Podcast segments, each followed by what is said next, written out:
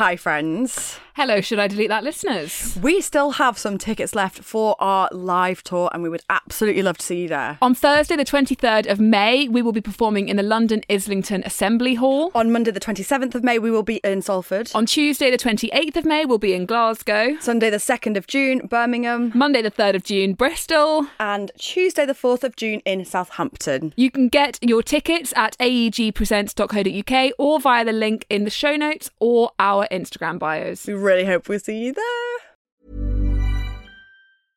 Ryan Reynolds here from Mint Mobile. With the price of just about everything going up during inflation, we thought we'd bring our prices down. So to help us, we brought in a reverse auctioneer, which is apparently a thing. Mint Mobile unlimited premium wireless. Have to get 30, 30, bit to get 30, bit to get 20, 20, 20, bit to get 20, 20, bit to get 15, 15, 15, 15 just 15 bucks a month. So, Give it a try at mintmobile.com slash switch. $45 upfront for three months plus taxes and fees. Promo rate for new customers for limited time. Unlimited more than 40 gigabytes per month. Slows. Full terms at mintmobile.com. We are delighted to be partnered back up with online therapy app Mindler. If you're struggling with your mental health and it's impacting your daily life or you just need someone to talk to, Mindler is a brilliant app that is helping to make therapy accessible. Mindler is a digital healthcare provider that offers online therapy with psychologists via video call in their app. You can choose which psychologist that you'd like to speak to, and on the website and app, you can filter by the psychologist's specialties and also see their photo and bio before you book. Mindler has short waiting times, and once you've booked in your first video call on the app with a psychologist, you get unlimited access to a whole library of self help programs, which can either be carried out independently or with the help of a psychologist. These programs cover a range of diagnoses, including stress, depression, anxiety, burnout, and more. We have a code for you, so go to mindler.co.uk to read more about the app, which is available to download from the App Store and Google Play. And if you enter code DELETE, that's D E L E T E, you can get one free session.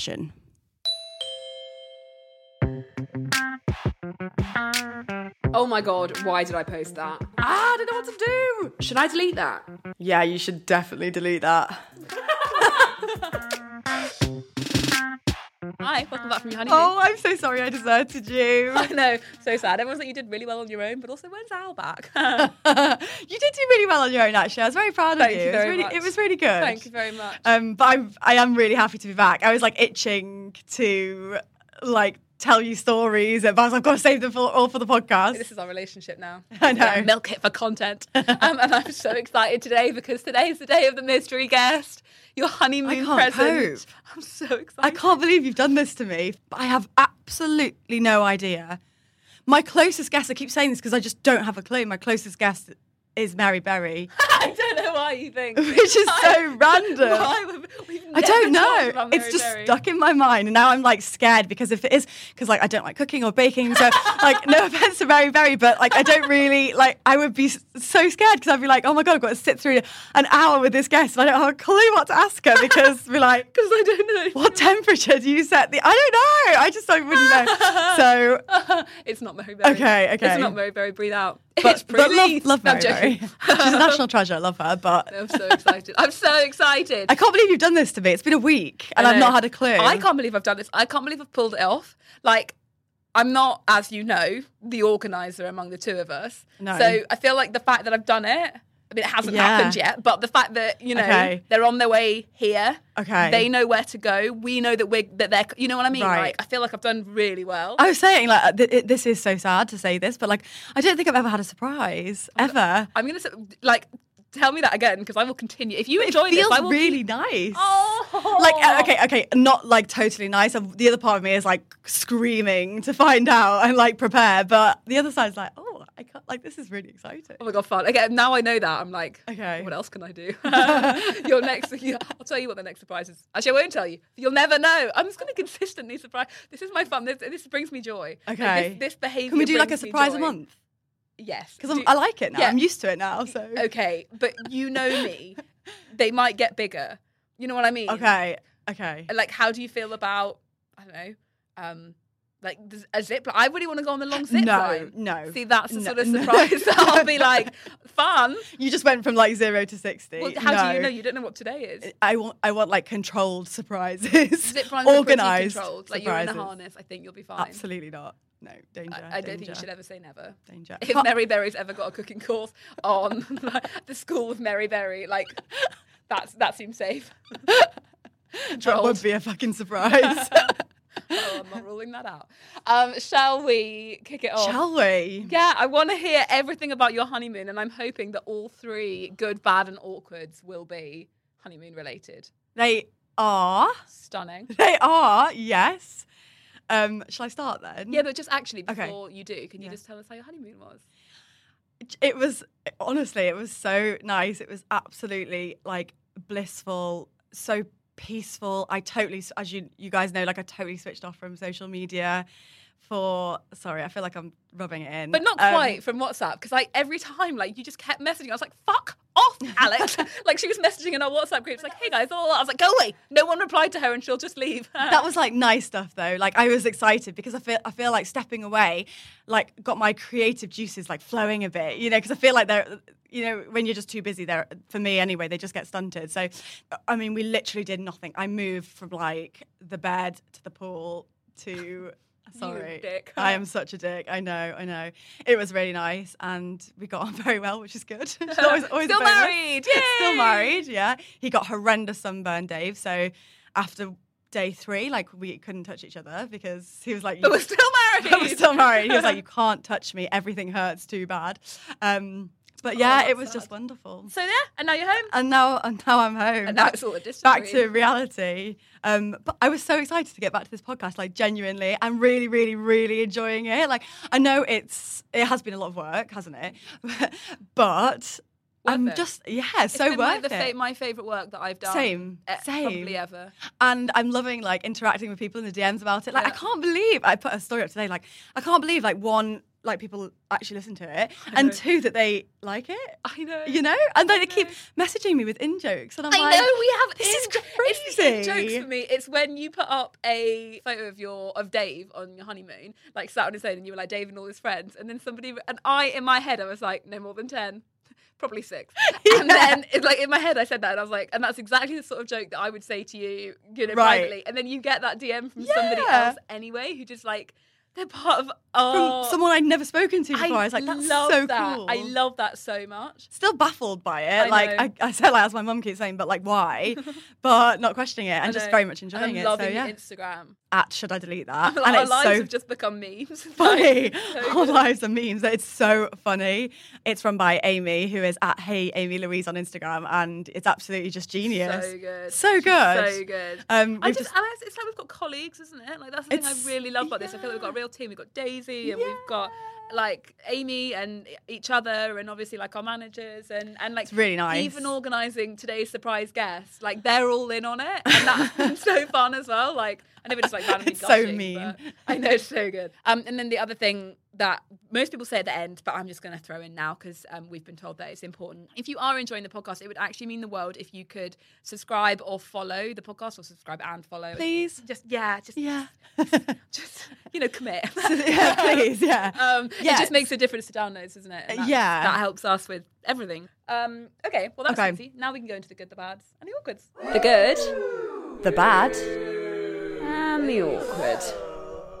So my good, well, obviously my good was that I was on honeymoon and like blah blah. blah but you don't need to hear. The sea was so clear and the sound was just so light, and it's just like I'm, I'm still in love with my husband. And it's just so. Exactly. You don't need to hear any more about that. So, this is going to sound, I'm just going to tell you what the good is before telling you why it hasn't transpired. So, the this is going to sound silly to a lot of people, especially you because you're an avid reader, right? But I can't finish books like ever. like I just cannot do it. Like I I've got so many books. I buy books like I buy I buy a book a week easily, if not two. But I can't for the life of me finish them. It just like I feel like it just takes me so long. I go over and over each paragraph again and again because I I never take it in. So it just takes so long and so much brain work. So this holiday I was like I am going to read a book. I'm going to go from from front cover to back cover. I'm going to read the entire book, right? So it's 264 pages. So I was doing like a mental countdown in my head. Um, it was this like philosophy book, which was really difficult, but I was so determined. And so I was on like page 250 on the last day, and I was like, "This is going to be my good. I am going to finish a book, and this is going to be my good." Um, and I didn't finish it.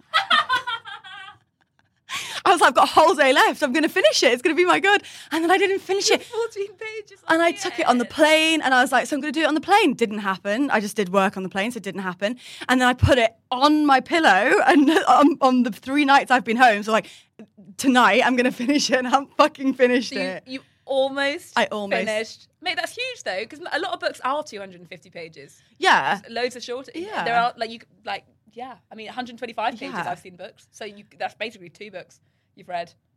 Yeah, that's Yeah. so true. Uh, it's- to be honest, it's the furthest I've got for a long time. I'm really proud of you. And Thank I'm really, you. I'm- well done, you. Thanks. And I love that so you that was my finished it. my semi good. Semi. Such a child. Such a child. Um, What's yours? okay, th- this is really bad. Like this, honestly, every week I'm like, what's the good? Um, and on the way here, I was like, fuck, I haven't got a good. And then I was like, look at your life, Em. Like everything in your life is so good, which was a really profound thought. Oh my god, I love that. I know. And then as I was driving, I listened to there's a song com, uh, a song called "Conversations with Your 13 Year Old Self" by Pink, and she says in it about when she was 13, she was really sad. And I always related to Pink because I just did, and all of her music, and it was so angsty and whatever. She's just the best. But like all of those beginning out, like the Misunderstood album, like oh my god, I can't even tell you. Anyway, this was part. Of, this was her second album, but doesn't matter. The song, yeah, in it, I was listening to it this morning, and she basically said like she wants to go back and like hug her 13 year old self and tell her that she's going to be okay. And then I just started crying, and I was like, oh my god, this is so deep. Honestly, I'm going to cry again. But I was just like, Oh, if 13 year old so me could see me now. I'd just be Fuck. like, she'd be so proud. I was like, look at me driving my car through London So proud. to record a podcast. And I'm like, I have a dog and I went for a walk and I like coffee and like, Yeah. I've got my, like, I just, everything. You live is in a nice place. I love my life, and I literally was just sitting there in the car. this morning, I was like, I love my life so much. Yeah, the, I just That's really literally nice. just love my life so much. It is profound and I like it. Yeah, it was really, and I was just like crying. I was like, "What oh is Oh my happening?" God. So anyway, yeah, I'm, I'm. I think I'm going through something. I must uh, be having a period you in a minute. emotional? I was but- going to say, yeah. but for now, anyway, my life's great. Um, come back next week with my uterus lining's just gone. But let's go on to your bad. Let's go on to bad. Bad, please. So bad did actually happen.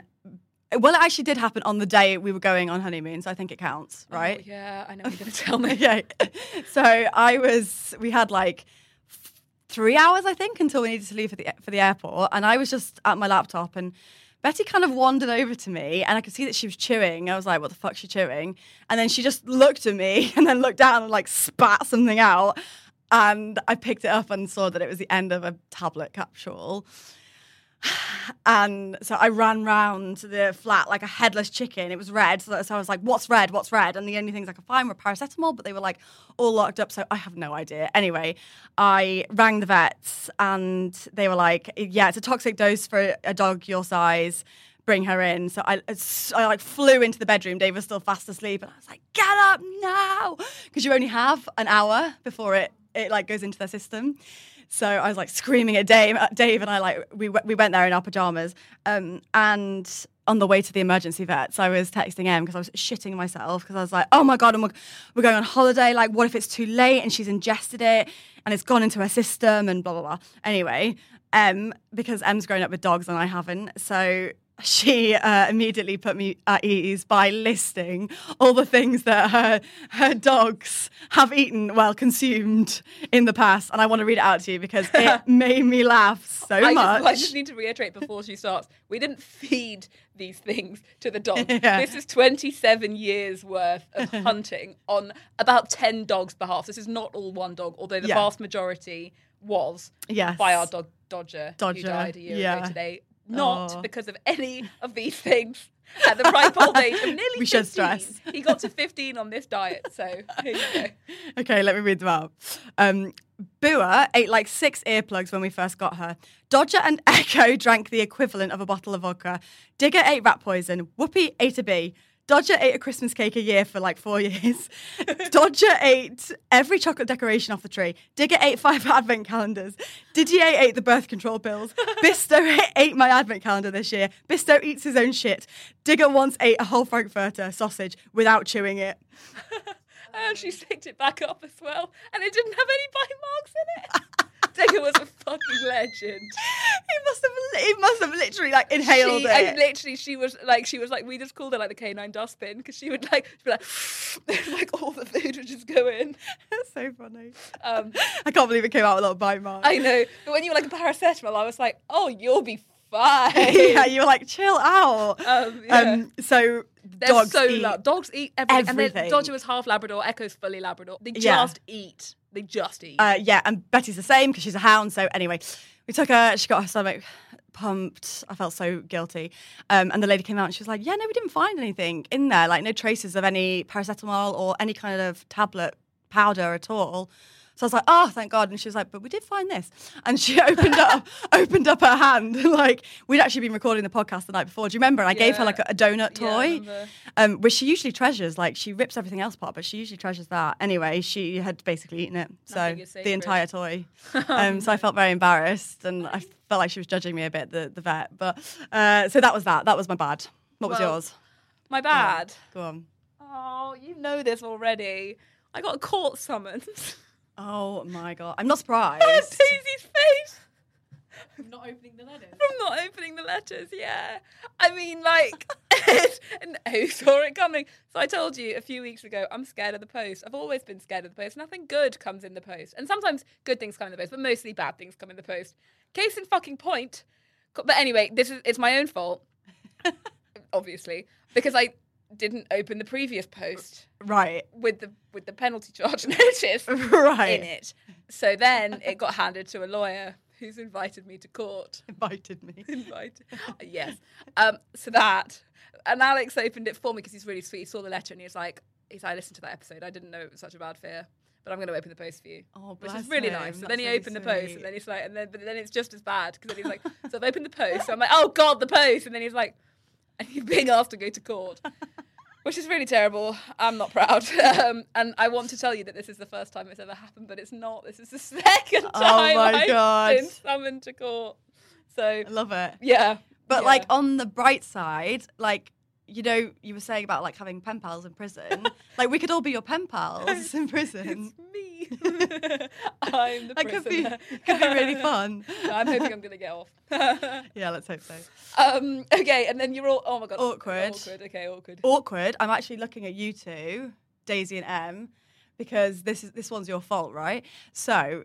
Th- This awkward is a psychological problem, which most of my problems tend to be, um, purely psychological. Um, so basically, when we were when we talked about weeing in the shower, right? And like I've done it all my life, okay? Like I've always done it. I've always peed in the shower. I've never thought anything about it. Never thought twice about it, right?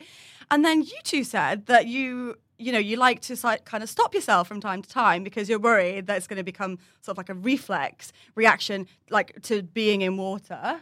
Yeah. And you, you won't be able to control yourself. And you got in my head, okay? So I went on holiday and to the pool, and I couldn't stay in the pool for more than like two minutes. I've been like, "Fuck! I need the loo again. I need a wee again. I need a wee again." And I, I can't. I now can't shower without just constantly thinking about it. Like, oh god, it's coming out again. Is it coming out? Were you weeing in the pool? No, no, no. I didn't wee in the pool, so I had to get out all the time. Like Dave was like, "Are you okay?" I was like. I don't think so. I don't think so.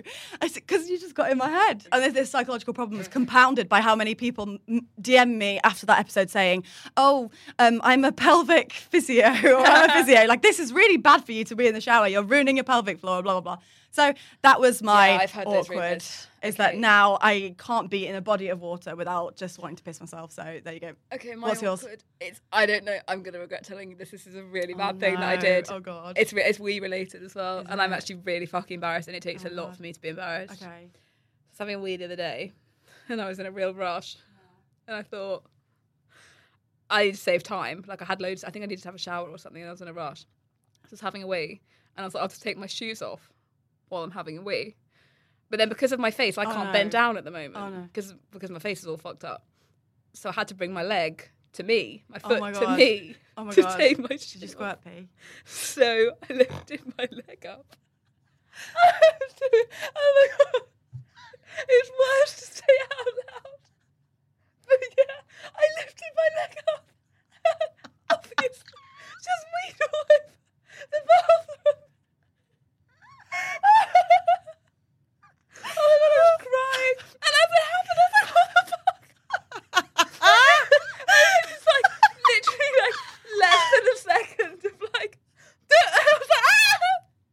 oh Can we like the, a reenactment post for the Instagram? People need to see this. As I was doing it, I was like, "This is stupid," and then and I've got the sink just in front of the so I just like weed on the sink. and then, but then I went down, I was like, "Oh god!" And then that would have been one of the things that I quietly took to my grave. But Ah! I've started a podcast, so obviously I had to tell the story. That is Oh, epic. That's my favourite awkward. Definitely one of the ones that should have just stayed in your head. I just told you that. so yeah, I pissed all over my bathroom wall. but Alex, this has to you end. go. This has to- oh my God, we're running out of time. 10 time. minutes, our guest is arriving. I'm really nervous. Let me just wipe my tears. I'm really Prepare nervous. to tell you. Are you ready? I hate the unknown. I'm scared. Like I feel like I'm shaking. Okay, Alex, are you ready Oh, to find out who's coming on the podcast? Yeah. Today, coming onto the podcast Yeah. is somebody called Bonita Norris, who holds the world record for being the youngest, Youngest woman, woman on to climb Everest. Everest and ski to the North Pole. Fuck off! Fuck off! Are you excited? I know her. Fuck off, do you know? What do you mean Well, you no, know I don't actually know her, but I, I, I know who she is. You know who she yeah. is. Daisy, she knows know who who she is. She was 20 when she climbed Everest. She was 20, 22. She was 20 when she did her first 8,000 peak. Mans- Oh my god! I've read her book, don't worry, I've done loads of research. Oh but I oh knew my you've already done the research. Oh my You know- god! you know oh my everything god! I've got so know. much to ask her. I know. I've said today so many times. I would love to meet someone who's climbed Everest. Oh my god! I feel like I'm going to cry. Hey! I know. I've listened to a podcast with oh her. Oh have you? And now you're going to host a podcast with her. Yes, I swear. I, I, I swear. I remember. She's Here's a book. she fell down on the descent. She fell on the descent. Yeah, she did. She did. She fell on the descent. I, oh, yeah, know she fell on the descent and then did a big interview Oh about my it. And, and now she's written a book. She's written a book called The Girl Who Climbed Everest, which I've been reading all week because I had to make up for the fact that I didn't think you'd know anything. And look, you do. Fuck. But I also knew you'd have all the questions. I have all you have the all fucking and then questions. you kept being like, I need to research. I was like, you don't need to research, Alex. You've done months of research. You This know is everything. epic. This is like way better than I ever could have imagined. so excited. She's been bless her, I she's been so was- nervous. She's been like, no, she's gonna be disappointed. I'm like, trust me, she won't. And I will not be. I am. I am like. This is like better than I even could have imagined. Okay, are you ready? Because she's here in seven minutes. Okay. Okay. I'm so. I'm so ready. I'm so ready. Oh my god! I can't believe I've got so much to ask her. Like so much to ask her. Does she have a time limit on how long she can stay? No, we've, we've got it for four and a half days. Wow. yeah. I feel like for anyone listening that like doesn't follow me, they might need to know that like I'm an Everest. Well, like I'm a climbing obsessive without climbing. climbing. Well, basically, yes. Yeah, so our hyper focuses on things, right? Like that's fair to say. Like when you find something that you're say, interested in, yeah. you like like deep dive Yeah. into something. And a few weeks ago it was Everest, and like you literally watched everything, right? And like did Yes, everything. but this is like a historic hyper focus. This is since like I read a Je- Jeffrey Archer book called Paths of Glory when I was like I don't know super young, and it got me obsessed. The story of George Mallory, who may or may not have been the first person to have summited Everest, and it got me obsessed. And every few years, I, I because I watch everything, and then the obsession dies because I've got nothing else to consume. And then every few years, it picks back up again, and I rewatch everything and re-listen to everything. So this is like I feel like I'm gonna cry. This is like so exciting. I'm so excited. I can't. I can't believe I, no, this has gone well. This is good. You want to know something really fun just before um you before she gets here? Yeah. The two of you have a lot in common. Do we? Reading her book, I was like, oh my god, it's Alex. She was also obsessed with Everest Oh my God. and then look, she climbed it. So I'm just saying. I'm just Oh saying. Oh, why do I feel like I want to cry? It's just like I don't know. This is just like oh my god! I can't believe I'm actually meeting someone who's like. I do not want to climb Everest in any way. Like I have absolutely no des- desire to ever step onto a mountain, but it's just something that has fixated me for ever, ever. And I've always wanted to talk to someone who's done it. This Yeah. is epic. Did you enjoy your first surprise? Loved it. I loved it. Maybe don't do any more surprises because it can't get better. The next one. one. You're, you're climbing Everest next year. Fuck that, no You've way. We've raised the sponsorship. It's all very exciting. We can't wait. Okay, she's going to be here in Okay. five minutes. We need to go get her. I'm so excited that you're here. Thank you so. I sent the weirdest Instagram message Can ever. I just say I have been dying with anxiety for the whole week because I've seen all the posts you going, is it Meghan Markle? Is it the Queen? Is it it was last night, it was like, I have a feeling it might be Mary Berry or someone like that. And I was like, it's it's just me. I was dying. I was like, I can't do this. All your followers are going to be so disappointed. But yeah, no, so no. I, if, if anyone is disappointed, don't worry, I am too. that is me. God, the Instagram world wants me. Like, I'm, You're in high demand. Um, and I'm so excited that you're here. And since I messaged you and since you've agreed to come on, I've read your book because I'm not as fanatical about Everest. I wasn't as fanatical about Everest as Al is. And you wrote an amazing book called The Girl Who Climbed Everest, which has been insane. And I'm actually really happy I haven't finished it because I want to hear the rest from you and then get the spoilers. Would you want to tell us about yourself if you could? Would you mind? Yeah, sure. Um, okay, my name's Bonita Norris. I grew up in a place called Wokingham. There are no mountains there at all. I think the highest point is like 72 meters or something. Um, and like you, Alex, I think I was a bit of like a mount, um, armchair mountaineer as a kid. Like I liked reading the odd book around it and just thought people that climb mountains were superhuman and that I would n- never do it. And they were all kind of bearded men with holy wooden jump woolen jumpers and you know they just seemed like a different species and so as much as like I loved reading about it as a kid it just was never going to happen for someone like me I didn't see myself in in that world at all and um I even remember saying to my stepdad when I was, you know, 18 years old, like we'd had a geography lesson about Everest. And I came home and I said, like, I'm going to climb Everest one day. And he was like, don't be ridiculous. And I thought, yeah, that is ridiculous. And and then um, I was at university and uh, um, went to a lecture about climbing Everest and thought, fuck it, I'm actually going to try and see if I can do this. And I was 22 when I got to the top of Everest, and then I've been to the North Pole since.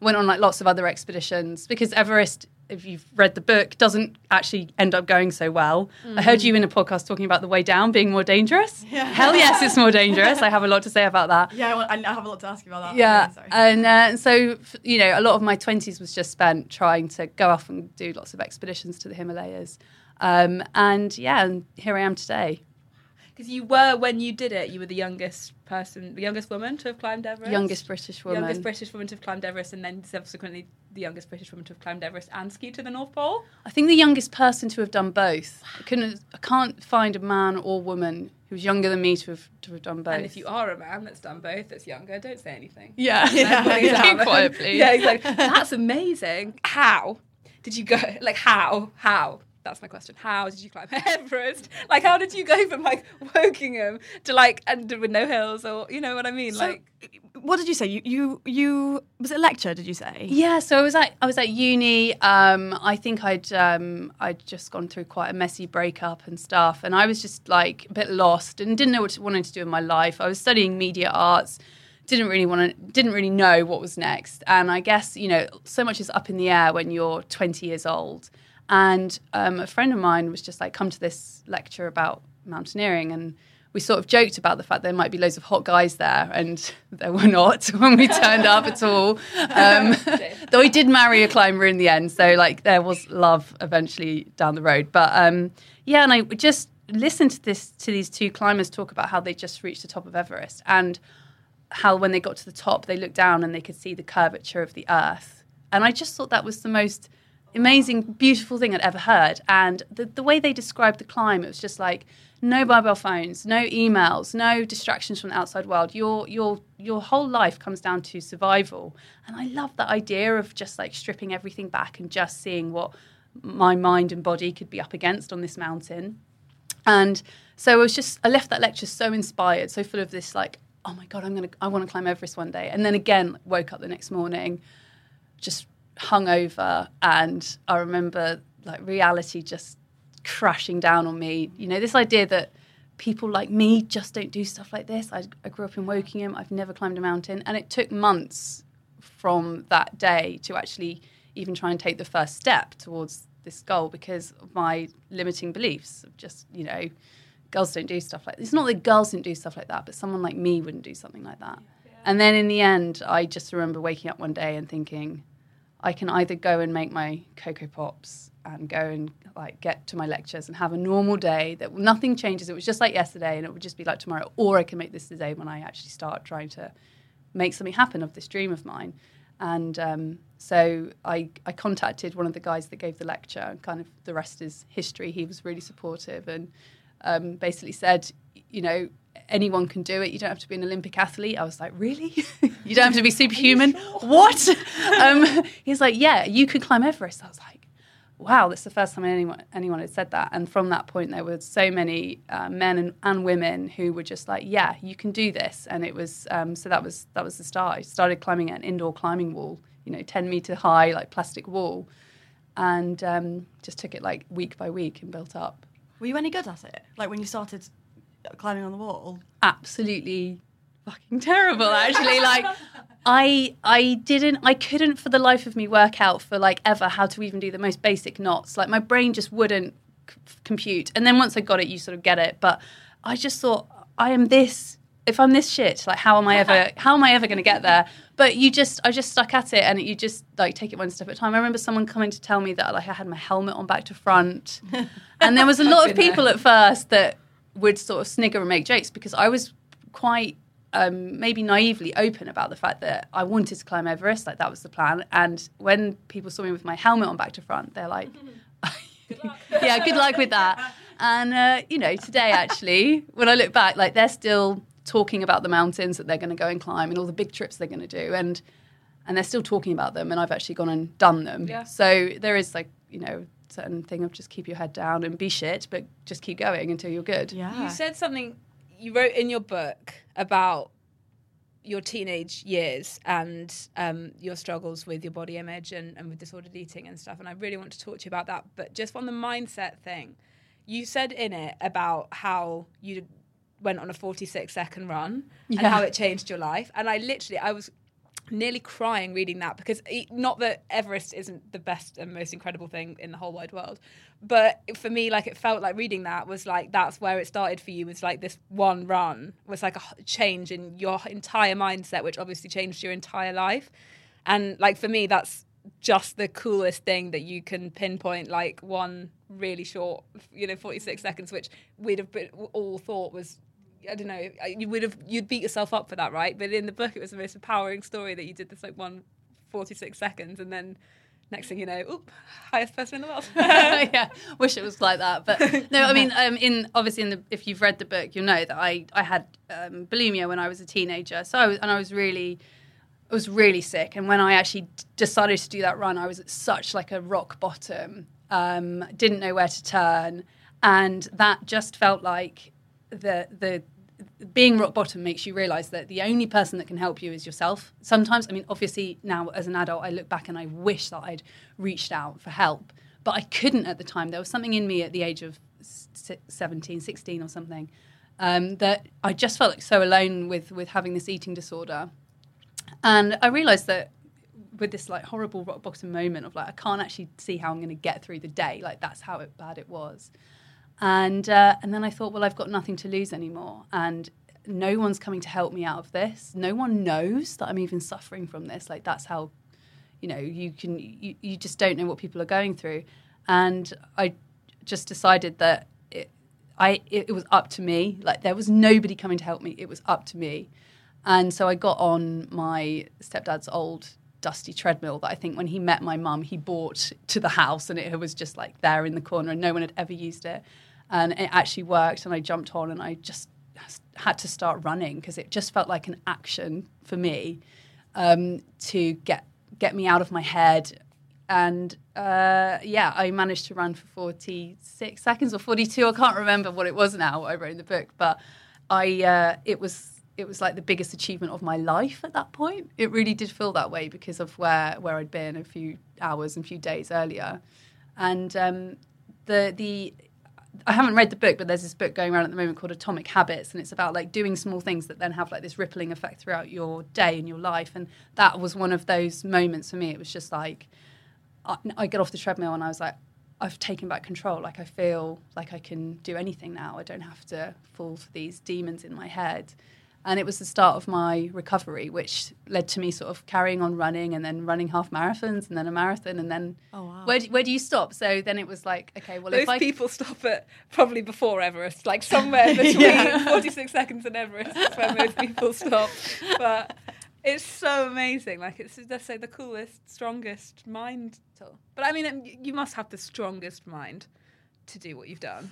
I I think you really do have to find those like depths of yourself of like strength and resilience that you didn't know you had and you, I think to get to that point where you can really hold it together in under stressful situations is because you've been through many of them when you haven't held it together and you've seen the consequences and like I mentioned at the beginning like I had a a bit of a disaster on Everest. So I, from there, you just realize that again, like it's it, to be strong in the mountains. You just you, it's your responsibility. Like you have to do it. It's the most important thing, and it takes a lot of experience. I guess it took me a few expeditions and years of climbing to learn just how strong you do sometimes have to be. Like when when everything's falling apart and you think you might die, you do have to stay really really calm and just get the job done. And that's and then you can be emotional afterwards. But at the time, you have to really yeah. Had you together. climbed an, an 8,000 metre before Everest? I yes, I had. Yeah. Okay. So today I see a fair amount of people, mainly I'd say men, going to Everest with really no prior experience. On, on my even on my Everest team, the only two people on our team that had actually bothered to try and climb an eight- 8,000 meter peak, which is there are only 14 8,000 meter peaks um, in the world there are thousands of 7,000 meter peaks or hundreds and, you know, blah, blah, blah, but there's only 14 that go above 8,000 meters. And that's the key line because above 8,000 meters, you're going into the death zone. So it's this really important thing where you have to then start wearing bottled oxygen. You have to dress up like this astronaut on planet Earth. It's a whole different ball game. And the only two people that on our team that had actually bothered to try and climb one before were uh, two women, me and uh, my other teammate. And the rest of the guys, they kind of turned up, and like for them, the fact that they'd been on like a six thousand meter peak and everything was was good enough. And some of them had only climbed like to, to four and a half or five thousand meters altitude, and so that was even lower than Everest base camp. And Was it good enough? no, for some of them it wasn't. For for some of them it was, but for me, I really felt like I think the standards that women hold themselves to before they try something is a lot higher. Mm. And um, you know, it's that thing with like CVs. You know, women don't apply for jobs until they think that was me. Like I had to have climbed an eight thousand meter peak, and that went well. I climbed a peak called Mount Manaslu. Um, it's the eighth highest in the world, and it was a brilliant experience. Pretty, you know, a lot lower than Everest, so like not as extreme. reading about your experience on it, like it sounded awful. Like, and I'm, obviously, I'm sure it was amazing, and you, and you know, you got to the top, and, and obviously, you went on to go and do Everest. But like, is it like, do you rose tint it afterwards? You know, when you're doing it, it's like this is the worst thing ever. But is it uh, obviously it's all worth it when you get to the top? Yeah, I say I say it was a, a, a fine expedition. Like it was straightforward in the sense that there were no like major fuck ups, but at the same time, it was the first eight thousand meter peak. I was twenty one years old. I was it was the first time I'd ever really been away from like family, and I'd never climbed higher than base, our base camp, so about four thousand eight hundred meters, which is the height of Mont Blanc. And so every step was just this step into will my body shut down now? Am I going to get altitude sickness? Like the the unknown was so there in front of me every day, and you just literally don't know what you're capable of. Like I don't actually know if if I can get to the next camp. Will my body just give up? How am I going to get back down?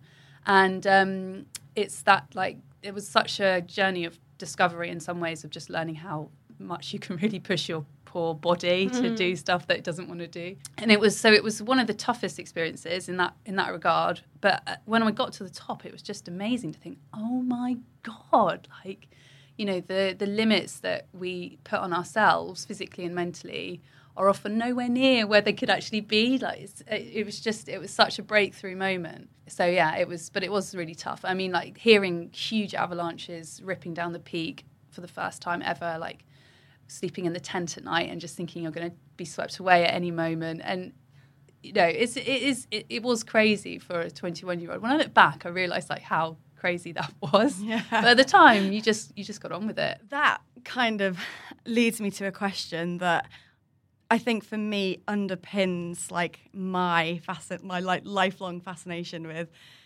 mountaineering, which is a very big question, but it's why?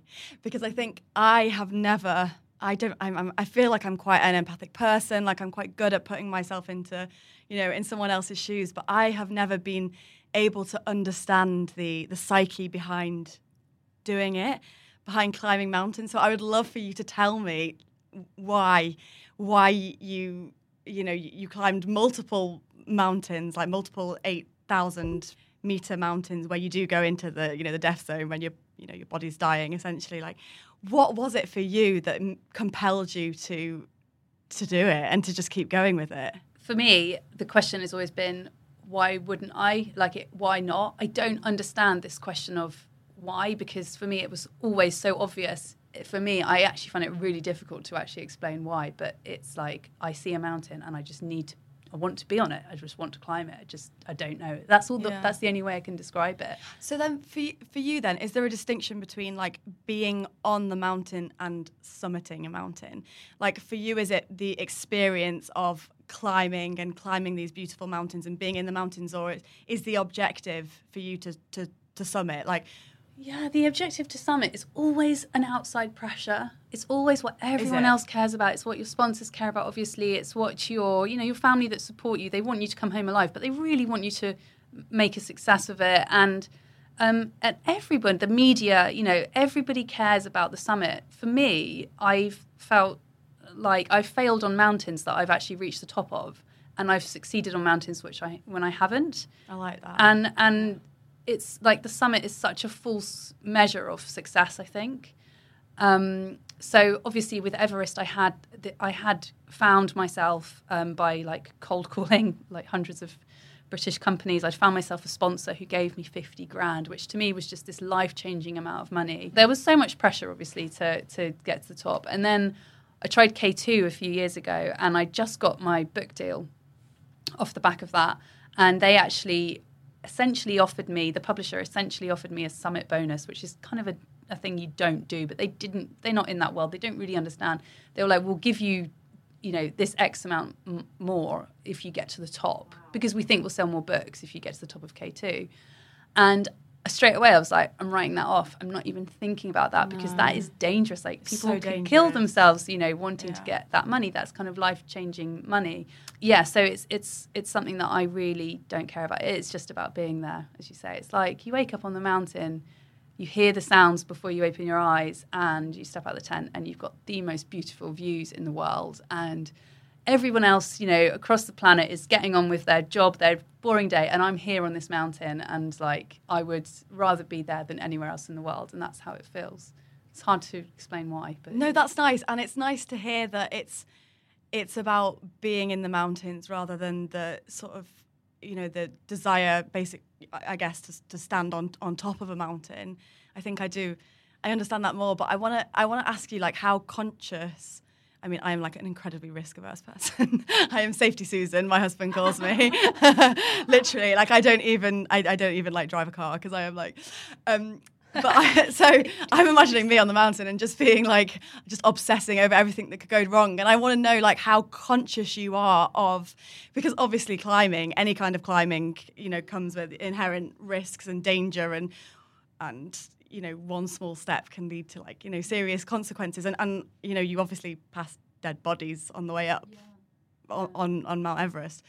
So how how conscious are, are you? Is it in the forefront of your mind like something could happen to me? Like this is really dangerous. Um, I think as I've got the more expeditions I did, the less ignorant I was, and I- heard um, someone who was in the military talking about like their tours of Afghanistan like a few years ago, and they were saying, you know, on the first tour of Afghanistan or Iraq, I I thought I was invincible. And my second tour, I thought, oh, you know, things go wrong, but they wouldn't ever happen to me. And then my third tour, I realized that something will happen to me eventually if I keep doing this. And that was exactly my thing. Like at first, like on Manaslu, I was, I just thought, I'm going to survive. Like, of course I'm going to survive.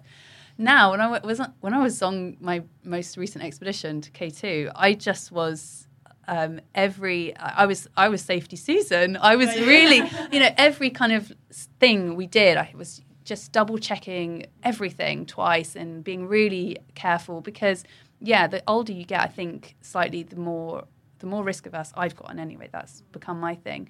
But I also think that um, you learn that like the, the risk is like a perception. It's not a, an absolute. It's not like this is going to kill you or it's not going to kill you. It's like your perception of it is it- it- like if you've seen 14 Peaks with Nims die.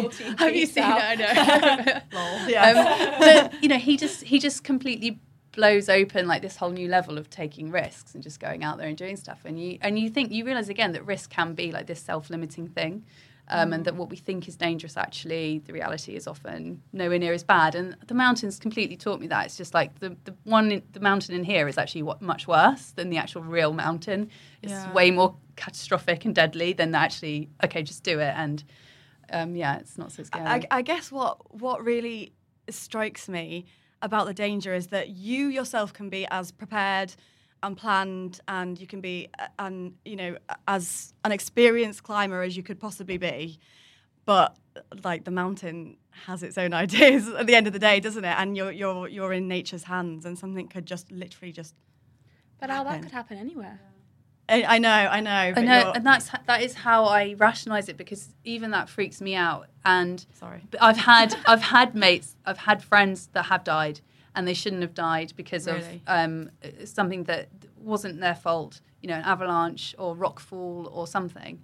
And you start to think, well, God, if it can happen to him, and he's you know a m- way better mountaineer than I'll ever be, then we should not be here. Like you just, especially when you're on an expedition at the time and something happens and someone dies, you just think, what the fuck am I doing here? And and I've packed up my bags many times on a, on a trip before and told everyone I was leaving, and then you give it a few hours and you realize that okay, yeah, I could go home and I could walk in, I could get hit by a bus. So I may as well live my life enjoying this climb whilst I'm here and just do everything I can to make it as safe as possible. And I always say to myself and like family and friends who worry about me, like, I will never take a step up the mountain if I feel like it's beyond that level of accepted risk for me anyway. So it's worked so far. I mean, I'm still here. yeah. you, yeah. But you had um you did fall on on the dangerous descent from Everest. I remember hearing you talk about this on the podcast. Was it the Hillary step that you? Yeah. Yeah, yeah, I really want to hear about it. Can I just ask something Yeah. before? You said before that it's not all about the summit, right? Like and and it's all about the experience. And I guess like I wonder if there's any ego in it in the summit bit because you talk about like, you know, the difference between being a female kind of you know you can you can recognize like a bit between men and women and like the preparation that you do. Uh, so i wonder like with the summit is it to an extent an ego exercise in that the summit do you think for most people the the goal so they can get the picture on the top and, and then that's why it's more dangerous on the way down because you're a bit more complacent or not I guess not I can't really speak for anyone else but me. I mean, I don't go to a mountain thinking, oh, you know, like we'll just hang about and have a, you know, nice time and take some photos. Like I'm going there because I want to, to try and get as high as I can. And um, and I guess that's just like the way the human brain is. We just want to get higher, further, see what's, you know, see how far we can get. And um, so, but definitely there's so much ego involved. Even for me, there's ego involved. Like for me as a woman on the mountain, I was always climbing with guys, I was constantly surrounded by these big egos from all over the world. You know, like there's never been a, you'll never see like a bigger bunch of egos than in the mountaineering world. yeah Really? And, um, oh God, yeah. I, I keep thinking about the this is all the questions I have for you about being a woman up there because it just it seems so like it's like gym bros but like mountain bros. You know yeah, what I mean? it is. Like- it is, and and you know, they but they also there's this like level of because I've done this mountain and this mountain and this mountain, like I'm therefore better, or I'm just like there's this whole Really? and but then there, but then that's a generalization because there are also like I have climbed with some of the most lovely, generous, kind-hearted people, and I've been Yeah. the bigger ego than they have. So um, so it, it's all different, but there's definitely a concentration of. Uh, of like those climbing bros, I love that term. I'm going to use it from now on. But there's also this concentration of, um, oh yeah, that's the the CEO of CNN. That's the mm, Oh, managing director of? J.P. Morgan. Like, there's all these really rich guys that come out there from the corporate world who are just like totally wired in that business world. Like, want to get it done, got to get it done, and like, Yeah. And you're just like, oh my god, you know, this is not what this is supposed to be about. And I think Because Everest is a lot of money, isn't it? it's a lot yeah, of money. but actually, like that's and it's it's so irresponsible because a lot of uh, like I'm guessing like most of those people aren't experienced climbers. I have, probably haven't done that much before, and then you're putting lives at risk, like the Sherpas and and like other people on the mountain. Yeah, yeah, it's a really funny one. I can't, I can't imagine for me. Like, I, just, I do remember being on Everest and like they were saying, oh yeah, the, the the this guy from he's like top of ESPN or something like that. He just would helicopter into into the mountain, climb a bit, and then he'd get a helicopter back to Kathmandu so he could stay in a five star hotel. That And sounds nice to me. I was just like, This is how Alex. This is how we get Alex up Everest, everybody. I could do that. I know there's me sort of like putting a downer on it, but actually, yeah, five star hotel would be lovely after. Um, but no, but I just for me like the whole, as I said to you at the beginning, like the whole experience of being there on the mountain, like waking up, hearing the sounds, like being part of it was just. So I didn't, I didn't really get that, but for him, that's his decision. That's the way he wanted to do it. Do you feel like because I know, like I saw, I know nothing, but I saw the Fourteen Peaks um, film documentary, and obviously uh, your man took the photo of like the really famous like traffic on Everest or whatever it is, you know, like and all.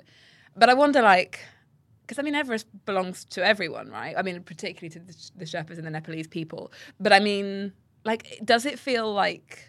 I mean, how, how can you answer because the mountain's not yours? But I, I wonder if there is like a feel of like it's too much or like it's too commercial, and it does it just take away all the like magic? It, it does definitely. Seeing that photo was kind of like oh gut wrenching. Um, I was just really, I felt really lucky that I wasn't in that picture because if I'd have just woken up with this dream a few years later, that could have been me. And I knew people in that queue, and um, I felt for them because they had wanted it just as much as I had, and then to actually get there and like just be standing in this massive queue for hours just must have just ruined the. It's the not experience. like that like all day every day. It's not like No. it's sort of like Alton Towers, like we're all like, just waiting for Splash Mountain.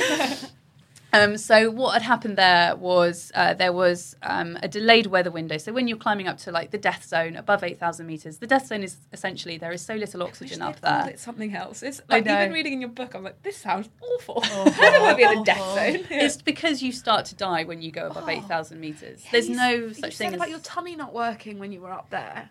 Like your Yeah, tummy stops working yeah. when you're Yeah, it dies, doesn't it? Oh, not dies, but like R.I.P.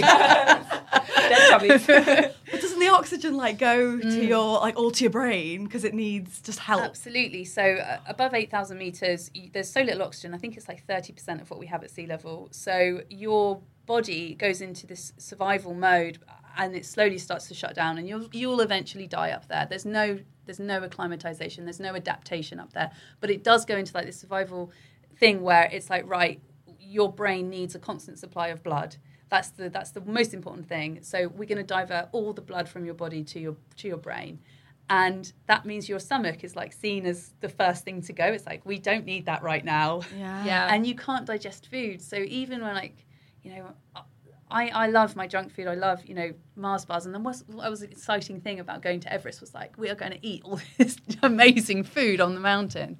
And, um, and I couldn't eat any of it. Like, if you'd have shown me a custard cream biscuit the day before the summit, I, I would have looked at it. And I know that that is going to give me energy to get to the top. Yeah. And it's the most important thing. But you are just, you feel so nauseous and so Really? sick. But you do learn. Again, it's one of those things where you learn to kind of just get on with it. Like, it's not a question, you have to do Is it. there but- another way of like consuming calories? Can you?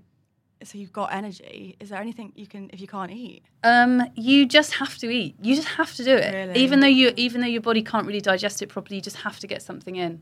And it's just, um, it's, it's in some ways, it's like, yeah, one of the more tricky parts in the tent. But the ma- the climbing is actually in some ways kind of nicer and easier than what you go through in the tent sometimes. Like getting your tired, blistered Yeah. body into like boots and a thing, you know, the big suits we have to wear, and um, trying to sleep up there when everything is just soaking wet. Nothing. There's so much water vapor in the tents because you've got four of you in sleeping together, and so all your breath and sweat like freezes on the tent walls and then melts in the morning when the sun comes up. It's just like so you're covered in your in all this stuff and you're soaking wet, and then you've trying to eat a biscuit to give you some energy to leave the tent, and you're like, I just can't wait to get out and just start walking. Yeah, at least then you've got purpose yeah. you're- you're going. Yeah, you sort of fester in these tents. Yeah. Um, Uh, we got distracted. Sorry. The- Sorry. the- Yeah. That was my bad. But the um the the the the, the queue the queue. Yeah, so um, the queue, I, I didn't have to queue, which was really lucky. I think I just climbed it a few years before it went totally nuts up there. Now it's just like a different level. Um, there wasn't there wasn't a queue, but how do you know until you're going to get there? But anyway, the, the reason that there was a queue was because up at 8,000 meters and above, you have the jet winds, basically, like, you know, the, the really strong winds that sort the global weather out. And when the monsoon rises over India in the spring, this massive monsoon weather front forces the jet stream over Everest away by about 10 miles. It like just nudges which is I know this is getting very technical, but I find all this so fascinating. And so there's this window of calm when the jet stream is pushed away by the monsoon, but then the monsoon is coming, so the snows are coming. And um, so you've got like a few days really when you can actually climb to the top, and it's just this magical window in in like the the real kind of planet's Earth's like weather that, that you can actually get to the summit. And I, and I find that fascinating. And that year when that queue, that queue was pictured, it was just a really late weather window and people were just just, desperate. So everyone went at the same time. Yeah. Yeah, which normally doesn't happen. I ha- I know nothing about. I'm so late to this, so I really feel like I'm just like you guys know so much more about this stuff. But it felt to me a little bit like, you know, what do they say about like you moan about traffic, but you have to remember that you are the traffic. Like when you know, and I felt for him like because your man put the picture up and it was kind of like traffic on Everest. It was a bit like Sarky, like oh traffic on Everest, and it's like, yeah, but you're there too.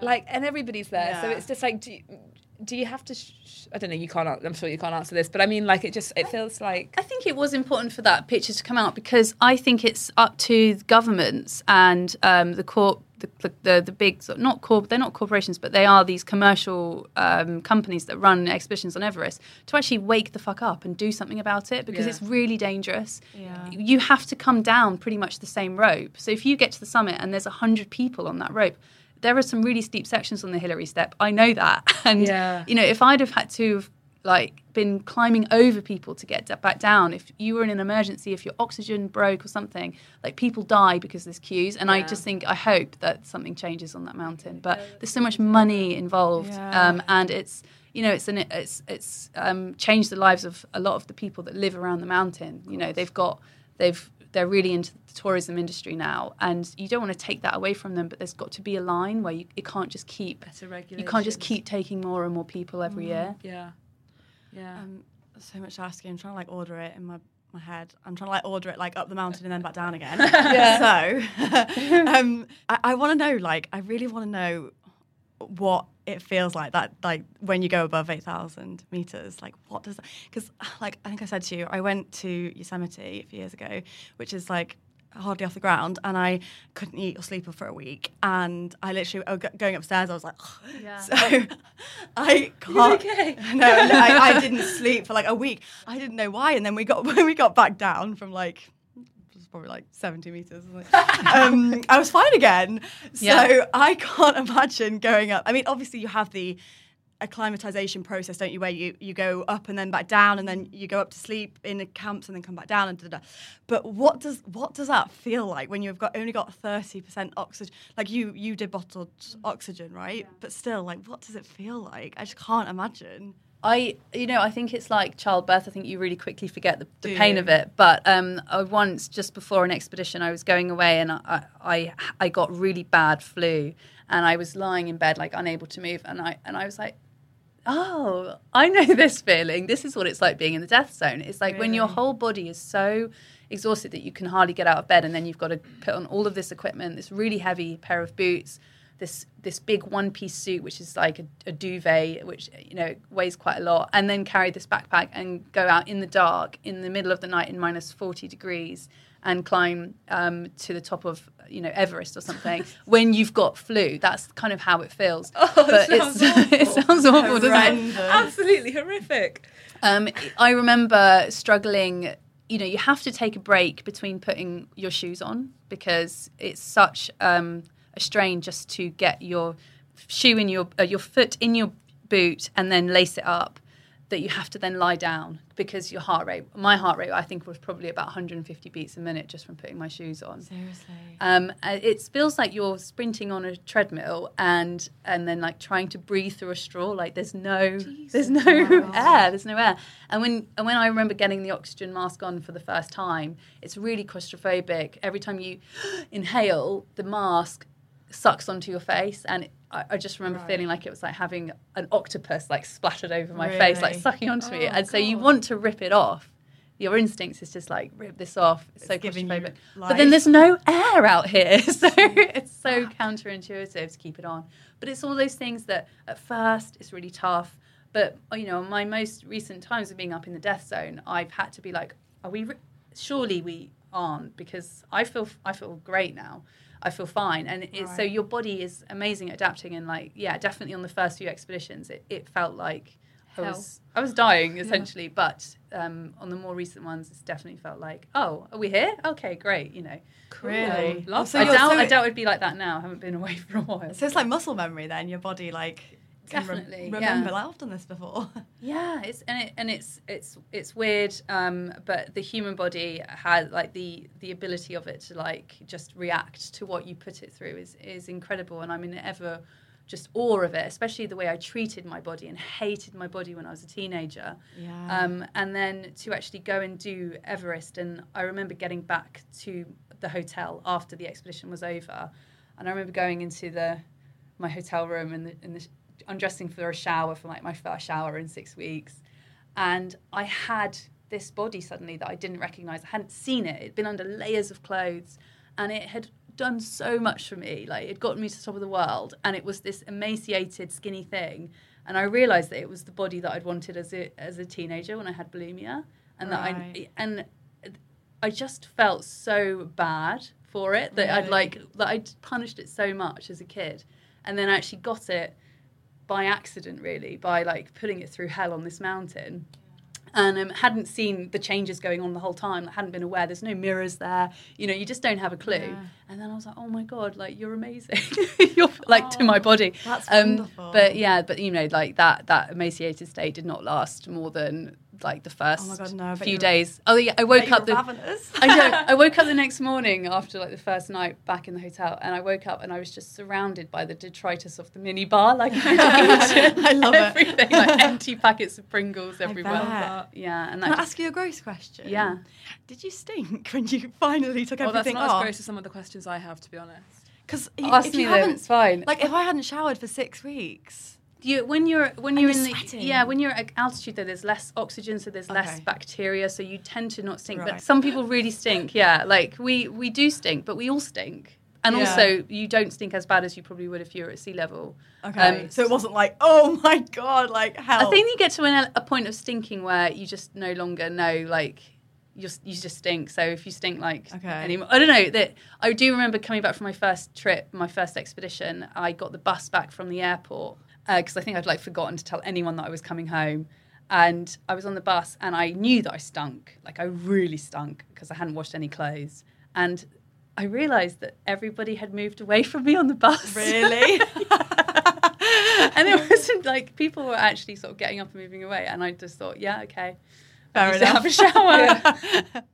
okay, so I I can't imagine. I mean, this this whole trip like it costs a hell of a lot of money, right? You put your body through all of this and the time as well. Like it's a lot of time, right? And the goal, like.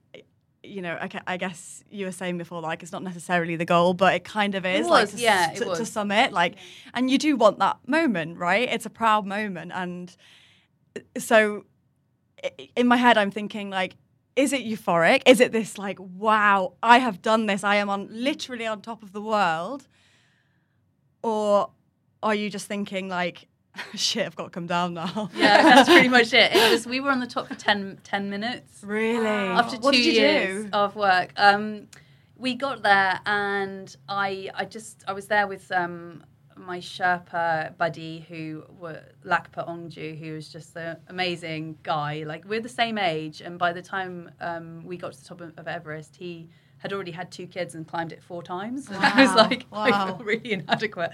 so, um, um, but anyway, so we were there, and so I remember kind of hu- that hug. You know, that was an amazing feeling. But the the emotion was relief. It was this tidal wave of relief because after all the risk and the not knowing and am I going to die? Am I going to fall flat on my face? Am I going to never make the top? You just have all these what ifs, what ifs all the time, and you never really think you're actually going to make it. Like it's Hollywood movies don't happen to people like me, and so to actually get there, I just felt this like massive wave of relief, and also like I'm so thankful that I trusted that gut instinct, that little kind of stupid little flame somewhere that was like the one thing that guided me to keep going when I had some really low moments, like trying to find 50 grand to pay for the mountain, to pay for the expedition, was was like took me nearly a year to try and find that money so I could go on the actual trip. And there were so many times then when I just thought, no one's ever going to give me this cash, you know, I'm not fit enough, like all this stuff. And then on the mountain, you have all this diff- different kind of fears. So yeah, to get to the top, it was just like, fuck, I was right to trust in that, Yeah. that gut instinct. I was right to to go after this crazy dream, and um, and so it was, yeah, it just sort of blows your blew my mind open really. But the pr- I didn't feel proud until I saw my teammates on the top, and one of them, Rick, he took out this T-shirt that he'd drawn on at base camp, and it said like a message to his sons, like "Oh, Dad's on top of the world," and I just like burst into tears. I was so proud of him, and I just couldn't believe it. I was like, "Oh my god, Rick's like climbed Everest," and then I had to keep like checking with myself, like you've done it too. But Yeah. it was. Did you Yeah. leave anything there on the Um, summit? Or? I didn't leave anything, but I did. I have actually brought something to show you. Um, I've got some rock. no. Yeah. oh my god. so this is a piece of rock from as closest to the top as we could get because there's actually no, rock on the summit. But um, oh my god, that's so so this is rock from the Hillary Step. But no, you take your photos. Some people um, take take take snow from the summit, and um, like I think Bear Grylls took snow water from the summit and kept it and christened his children with it, which is such a lovely idea. Wow. Didn't think of that at the time. That's Really annoyed with myself for missing out on that. That's huge. Okay. So people people do some people do bury. Um, I think one of my teammates buried like a a little trinket on the top. But I didn't want to leave anything there because I was like, there's enough like um, stories about trash on Everest as, as it is. Yeah. So I don't really want to like be Add to burying all of my stupid shit on the top. Yeah. Did you um did you see the curvature of the earth? Did you have that full circle Well, moment? we did at the sun at sunrise. We were just about to climb the Hillary Step, and the sun um, burst like over Tibet and rose because we climbed through the night to get to the summit for just after sunrise, so that we'd have all that daylight to get back down again. Because we all know that like getting down is the dark, the dangerous bit, so you need to have daylight. So we climbed up in the dark, and then the sun came up over the over, when we were on the Hillary Step, which is like this famous rock wall. Um, it's the last kind of gateway to Everest summit, really. Uh, it's really dangerous, really steep, and I um, was just just about to start that, and I was quite nervous, and then the sun just like burst over beneath us, like you're looking down on the sunrise, and all of the mountains around just turn this like luminous pink, and Wow. it's the most amazing colors, and um, I remember like the snow around my feet turning pink and just like this fiery colors and then feeling all the warmth on my cheeks and that was amazing and then you can see the curvature of the earth kind of illuminated by that. And on, and on the other side of the mountain you could turn around and it was still dark and you could see like incredible stars. Wow. and then sort of splitting night and day in half was this pristine white or pristine like beautiful pink fiery summit. So it was um, it was beautiful but yeah it was i mean the curvature of the earth in some ways was like gorgeous to see and very emotional but climbing through the dark we were looking down on on thunderstorms thousands of meters beneath us like you're in the world of the gods I up can't there compute that. I know. I can't compute that because the, the rain's in the sky. How are you above Yeah. the sky? exactly Did you did you climb through a cloud at all? Clouds? yeah yeah we were we mean really low down we would climb through clouds and so we were Is that like well base above camp it. clouds? Yeah yeah even lower than base camp you, you can get clouds but My mum climbed to base camp. That's cool. Yeah, it is. Like Wow. two years ago, three years ago.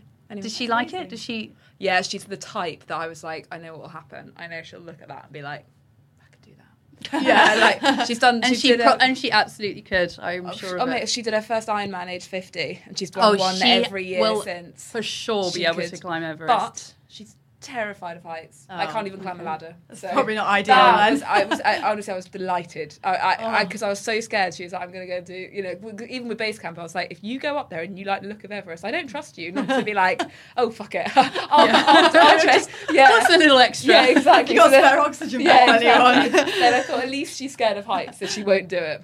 But I yeah, really- yeah, so we got we got that moment. But when we actually did get to the top, we were in a cloud, total whiteout. Like there was no Really? view at all. So that whole thing of wanting to get to the top and see the curvature of the earth did not happen.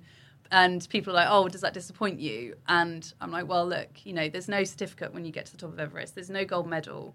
There's nothing. There, there is no view even sometimes, but that you don't care about that because you are there with this group of people who you started the trip as strangers and by the end of it you're like family standing on top of this mountain and just to like be there with them that was the best thing um, and uh, to know as i said that you've done it and that relief so yeah that was Okay. it was incredible but you're there for 10 minutes and then it's like Yeah. oh shit we've got to get back down Yeah, because just thinking about like now I'm shitting myself thinking, right, we're on summit and we've got to do the descent. And you don't have like it's it's ha- it's harder, right? The descent, descent is harder because you're tired. Yeah, it is and it isn't. It's a lot easier because gravity's on your side now. So we Yeah. would literally run down the, the, the hill, the, the slopes that we would spend hours toiling our way up, Yeah. which You is run? amazing. Yes, pretty much. You'd My like, knees arm- can't handle Oh like God. the side of a bridge. we when you're that desperate to get back to base camp Yeah. Yeah, um, and you're already in so much pain like what's a, a knee kind What's of a break run after yeah. Yeah, yeah, um, but yeah Little jog. I won't even run for the bus, and you're running down Everest. That's insane. but that by that point you're so excited like you've got to the top you've got it in the Yeah. bag you just want to get to base camp and i was aware as well it's like dangerous up here let's get back down so we were lakpa and i were we sort of didn't rush but we were moving really quickly back down the mountain overtaking loads of people that were sort of slumped over exhausted. I was like what the fuck are you doing? You know you, everyone's got to get down. We've got to get down. Like all i'd heard is you need to get down um, as fast as you can. And i think i got a bit pissed off going down the peak because we were having to climb around so many people that were just sort of like chilling and and slumped over. And um, so I was like oh God's sakes and picked up this duff piece of rope which I didn't realize it wasn't a duff piece of rope but it was trapped around um, a, a rock a boulder and when I picked it up and sort of launched myself over this edge it then f- it, this rope then came free um, and all of this slack came into the rope Oh my God. so um, what I was expecting, you know, as I pulled on it and like launched myself over the edge to come tight, it didn't come tight. It just kept going. And so then I'm suddenly falling. And there's, you know, there's a thou- there's at least a thousand meter drop one side. I think there's like a two thousand meter drop the other side. So you're not, you're not, you know, you've got to land on on the Hillary steps still, or you're going to die. And I did, thankfully. Um, and I sort of bashed my back, my neck. I sort of really slammed into this rock thought I was fine, sort of stood up a bit shaken and um, carried on. And then it was about, I don't know, an hour later that um, I realised I, I can't move. I actually can't move. Really? Yeah, I can't move anymore. Like my whole, my neck was in absolute agony. Like my shoulder, I couldn't. Every time I even tried to lift up my leg, I was getting like stabbing pains all up my spine, and uh, I just couldn't hardly move anymore. And I remember saying to my to Lakpa, like I can't, I can't do this. And we just, we were then like, I was then that person slumped over, and all the people that we had overtaken on the way down started to pass us. And eventually, like the last guy came past, and I realized that it was getting dark. And the, the clouds had all come swirling in, and he basically, like this, this American guy, he gave me some paracetamol and was like, "Good luck." And suddenly, we were up in the death zone on Everest, completely on our own. and it was- and it was getting dark. Paracetamol. I know, like, it's, just, it's literally like, oh, I see that shark Here's a- Here's a plaster. Here's a jelly Yeah. Yeah.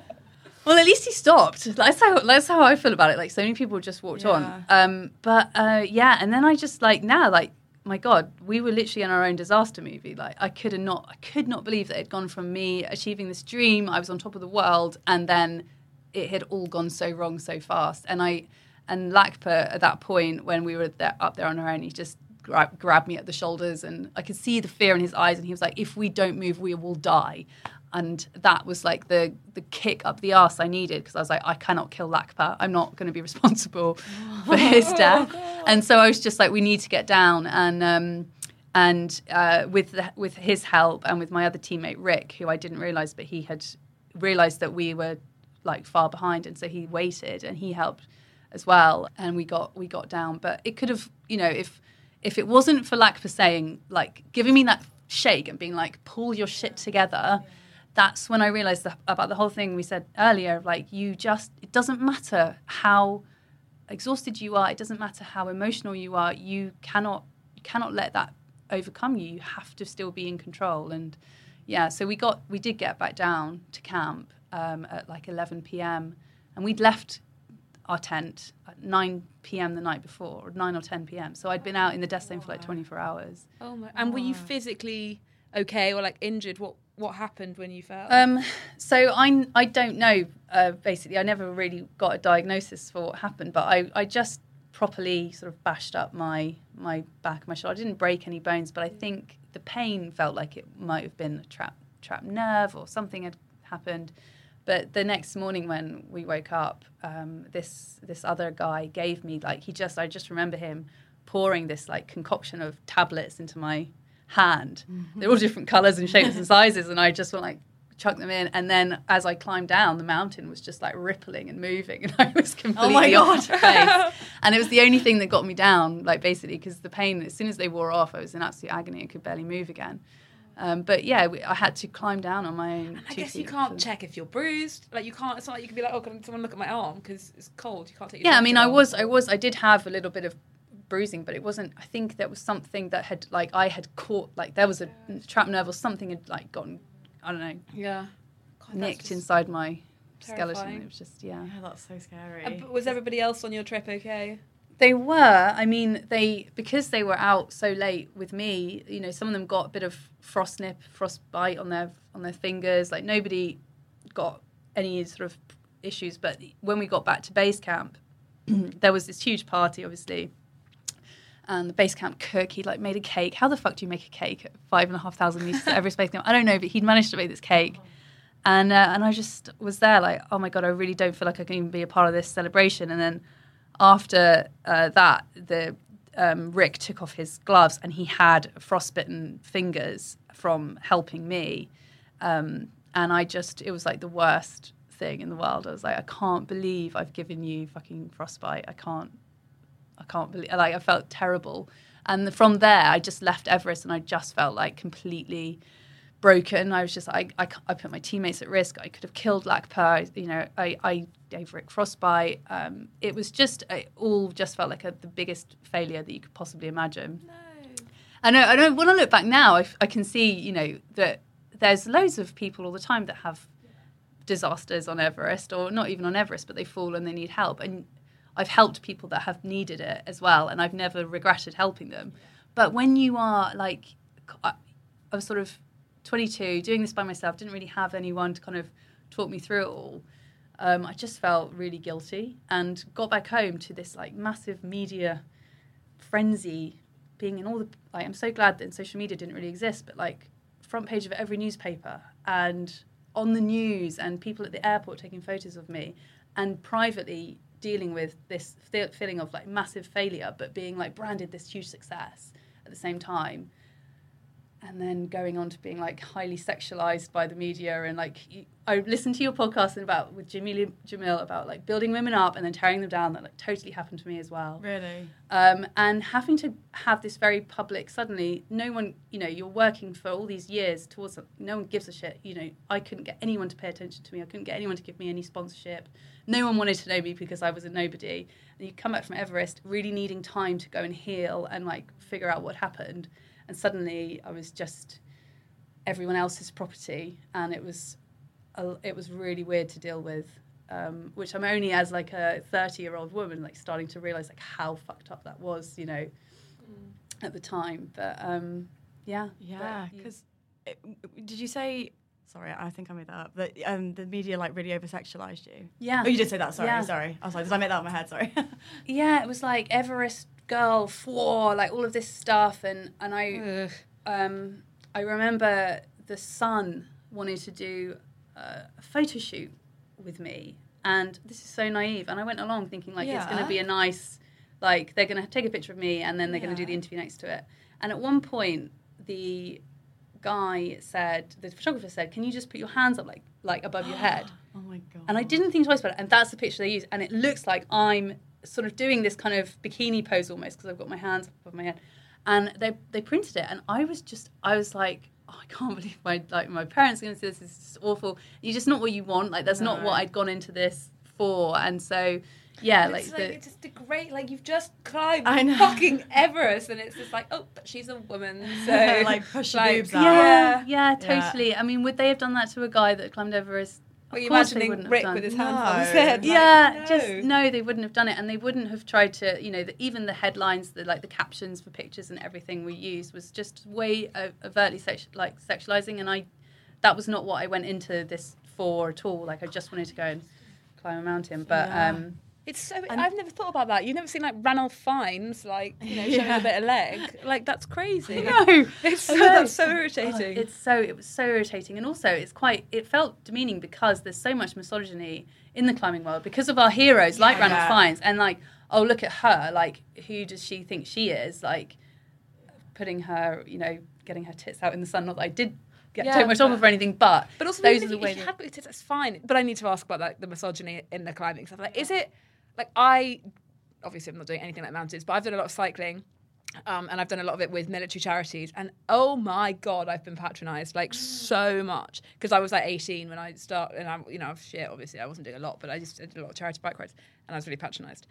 And that's a bike ride, and that's not Everest. And and I, I it's it annoyed me so much because I was like, you just don't talk to men like this, and there must be so much of that for you like is it really do you is it really patronizing pat, uh, not all of them obviously but just generally the culture does it feel quite patronizing I, or I mean, I think it's amazing that you actually were able to see that you were being patronised and that you wouldn't have, you wouldn't have been treated like that if you weren't a woman. yeah but I was Because- born like I was born this angry yeah. because when I was there, I just thought it was like there's so much banter, there's so much piss taking all the time, and I just thought that that was, you know, I deserved like you know fair play, whatever. So um, I remember once asking if I could help one of my teammates with some ropes or something, and he just said, "No, just sit there and look pretty." Like just. fuck off, Basically, I know it was Fine, stuff like that. then, and like- just, yeah, now I wouldn't. I would have completely torn into that. But at the time, I was like 20 years old or whatever, and just didn't think, couldn't think of what to say. Um, the the climbing world was definitely, yeah, it's it's definitely full of misogyny. But now when I look back and I think about these big macho guys that that climbed, like there were, for instance, when I went to the summit of Everest, I was on my period. I'm so pleased you were on your period because I wanted to ask this I was Oh like God, what do you? you I was do I was on my fucking period, so I was climbing with like these six foot four guys, and they're all strong, and they're all like these Uber climbers, and a blah, blah. and I was like on my period at the time. It was something that I was mortified by, but now I look back and I think, my God, you thought it was hard enough. I had to do it Oh on, my fucking period. Oh my god! I just I would do anything on my period. I'm, I'm not doing anything. Alex, I'm not cooking dinner. I'm on my fucking period. and you're like, oh no, I was going to climb Everest. Oh my god. I didn't exactly expect it to come at that exact moment, but it's a full. It was a full moon, and uh, you just it's really undignified. Like you're all in a tent together, and I just had to like pull my sleeping bag up around me and just like try and do my business and just hope that they weren't too in, interested. And do you take? Sorry, I, I I I literally said this to Alex this morning. I was like, I need to ask if you you use tampons or do, what do you do? You take it basically. You don't have to tell me that, but do you do you take it with you up the mountain because you can't litter presumably? No, you wouldn't. I wouldn't. Um, I would never leave anything like a tampon or a sanitary towel on the mountain. But no, I didn't want to be messing around with tampons, so I was just using sanitary towels and then like wrapping them in the little thing and just putting them in a special pocket in the backpack and Yeah. taking them back to base camp Yeah, where yeah they would. Yeah, so you get rid of bec- them. you know, and it's just like that's a, a fact of it. But at the time, that that was mortifying because you just want to be like the guys. And now I look back and I'm like, oh my god, I was so badass. Like I was climbing on my period, yeah, and they they were complaining about how hard it was. I was pretending like nothing was wrong, it's all fine. But you know, women privately, we go through so much, and we get on with it, and we do exactly what men do, but we are, we can do it while bleeding. Yeah. which is, um, And That's at, cool. and at twenty, were you twenty? And I was 22. at twenty-two years old, like that's just wild. I just think we hold ourselves to the standards of men. Yeah. And and and we're not men. You know, we we have like Yeah. Di- very different bodies, especially when you're in like a sporting thing like cycling or climbing, and especially with expeditions, like you're living on a mountain with guys. Everything in the mountains is set up for men, like the, the mm. clothes, the, the where the zippers are. Everything is designed for men, and so as women, we just have to. I mean, I, I hope it's different now, but especially when I was climbing like 10, 15 years ago, just starting out, it was it was like nothing could fit me, like no, you know nothing worked. It was all about guys, and you just had to get on with it and not make a fuss because to make a fuss would be like, oh, typical woman kind yeah, of it's thing. so emotional. Yeah. Yeah, nightmare. exactly. This, Jesus. this thought isn't fully formed and it might be totally tenuous, but let me try. obviously like when men go and climb climb Everest, it's like yeah, you go, like you do it, whatever. But it was it more for women to do it? Is it more of a like oh that's a bit. Um, you know, selfish or to like leave people, and is there more of an now. expectation around like, oh, you know, that's that's a bit selfish of you. Whereas for a man, it's like strong and you go and you conquer. Yeah, I think I'm not. I I, I definitely did. I didn't have uh, kids when I when I was climbing Everest and stuff, but I was climbing with men who did have children, and I know that it like tore them apart. That they were leaving their children. They worried about them all the time. They like, desperately missed them and um, missed their wives. You know, they're human beings too. Um, but um, for sure, I think it's it's not so much in the climbing world because I, I I think men understand that they're taking the same risks as women, but the media, Yeah. that's where like so when when I was in 1995, so I think I was eight, um, a, a mountaineer called Alison Hargreaves with she had two children and she died on K2, trying to become the first British woman to climb K2, which is the second highest mountain, way more dangerous than Everest. It's known as like the deadly peak and all of that stuff. And she died, and her children are grown up now. And there's a great documentary on BBC. Have you seen it? Yeah. Um, with, with, with his with her son. The Last Mountain. And uh, it's really, it's like obviously heartbreaking that they lost their mum, but at the same time, the media kind of vilified her and like how could you, how could a mother leave her Yeah. um, her kids? When Whereas men when men doing do it. do it, the media don't Men go do it after all it the in the same time. way. Yeah. Yeah. Yeah. So it's I don't think it's so much in that in the world, but yeah, we still we still deal with it now. Like I had think I have so much of that internalized because now I have a daughter and she's three. I'm terrified of leaving her as a mother. I need to hear about K2 because you because it like this is now blowing. Like I I'm I've literally only learned about it this week, and I'm like, what? It's deadlier than Everest. Um, and I really want to hear about your experience doing that. But before I ask that, you have your daughter now. Do you still climb? Well, she was one when the pandemic hit. so you haven't. So been yeah, so to. I mean, like you know, she was one, and then I was nine months pregnant, like pregnant for nine months, whatever. Mm. So there's been a really long time. So my last trip was K two. Wow. And I would love to do more expeditions in the future. I don't know how it's going to work though, because I can't imagine leaving her for six weeks. Yeah. But then I know that people do it all the time for different, you know, not even for climbing, but just because of work yeah. and stuff. Yeah. So it's um but I think because of being in lockdown for nearly two years, I'm so used to being with her every day and stuff. So it's Yeah. just yeah, that'll be a And bridge to and cross. if she came home when she was like 16 and said, "I'm going to climb Everest," you wouldn't say, "Don't be silly. That's for superhumans." You'd, you'd I mean, obviously, I'm a superhuman because I'm your mum. But w- if she wanted to climb Everest or K2 or whatever, do what you've done, what would you? I say? think she probably will hopefully climb because me and my husband climb and Yeah. we love it. And I want, I, my worst thing would be that if she just didn't want to be involved because that's all our holidays, like that's what we do. So, um, but if she wanted to climb Everest, I would say to her, uh, like, think really about the reasons why you want to climb it. Because if you do just want to get that tick, you know, that photo on the top, don't don't do it. But if you, it, for me, it was like this. It was just this deep seated thing from ever since I was a kid that I didn't understand that I had to go and be in the mountains, and Everest was an outlet to, to get to go and do that. It was a it was a goal. It was a challenge that would take me there. Um, and uh, yeah, and I also know that like from being that twenty year old whose parents told her you can't do it, you're not going to do it. Um, that if you want to do something as a kid, you, literally there's nothing that will stop you, and especially your parents. If anything, mm. I wanted to do it more when they told me not to do it. Mm. So yeah, yeah, I know that I'm never going to be able to persuade her. to, No, like, but you But you would let her. yeah, I wouldn't Well, have I a mean- choice. I want her to do things for the, I say the right reasons. Like, what are the right reasons? But I just want her to do things that like fulfill her and enrich her Yeah. life. And I don't care what they are. And if it's Everest, then fine. Okay. Love that. That's that's really I nice. need to know about K2. we need to, yeah. Sorry. I think K2 fascinates me more than It's now Everest. fascinating me now more, which is annoying because I'm just I'm like two weeks behind you, twenty years behind you with the obsession. But um, okay, so K two is like. uh, Why am I why am I saying what it is? Because I know the least. But it's the second highest mountain, right? And it's not as Yeah. high as Everest, but it's more dangerous. I think it's eight and a half thousand meters high, and Everest is eight thousand eight hundred and fifty. So it's not, you know, only a few, only a few hundred meters difference, but um, it's a way more difficult climb. And um, it, even to get to base camp is a massive undertaking. I thought I was going to die many times just on the walk to base camp. One slip, and that, that was the walk in. You know, like you could have died on the walk in. So you get to base camp and feel really trapped. You're in the, the heart of the Karakoram mountain range in Pakistan, and there's the only way out is to retrace your footsteps over this really treacherous glacier. Um, and so there's this real sense of just disappearing into like the the belly of the beast, really, and like you're stuck there, and you've just got to kind of stay calm. There's nothing I can do about it. Um, and um, yeah, the, it's a beautiful mountain, but it is it is really steep, and there's a lot of avalanches. And our first camp we got to on the mountain, we were on this like tiny little promontory, this little rocky outcrop, and either side of this, where our tent was, the avalanches would come down. But just where we were, they would kind of scoot off to either side.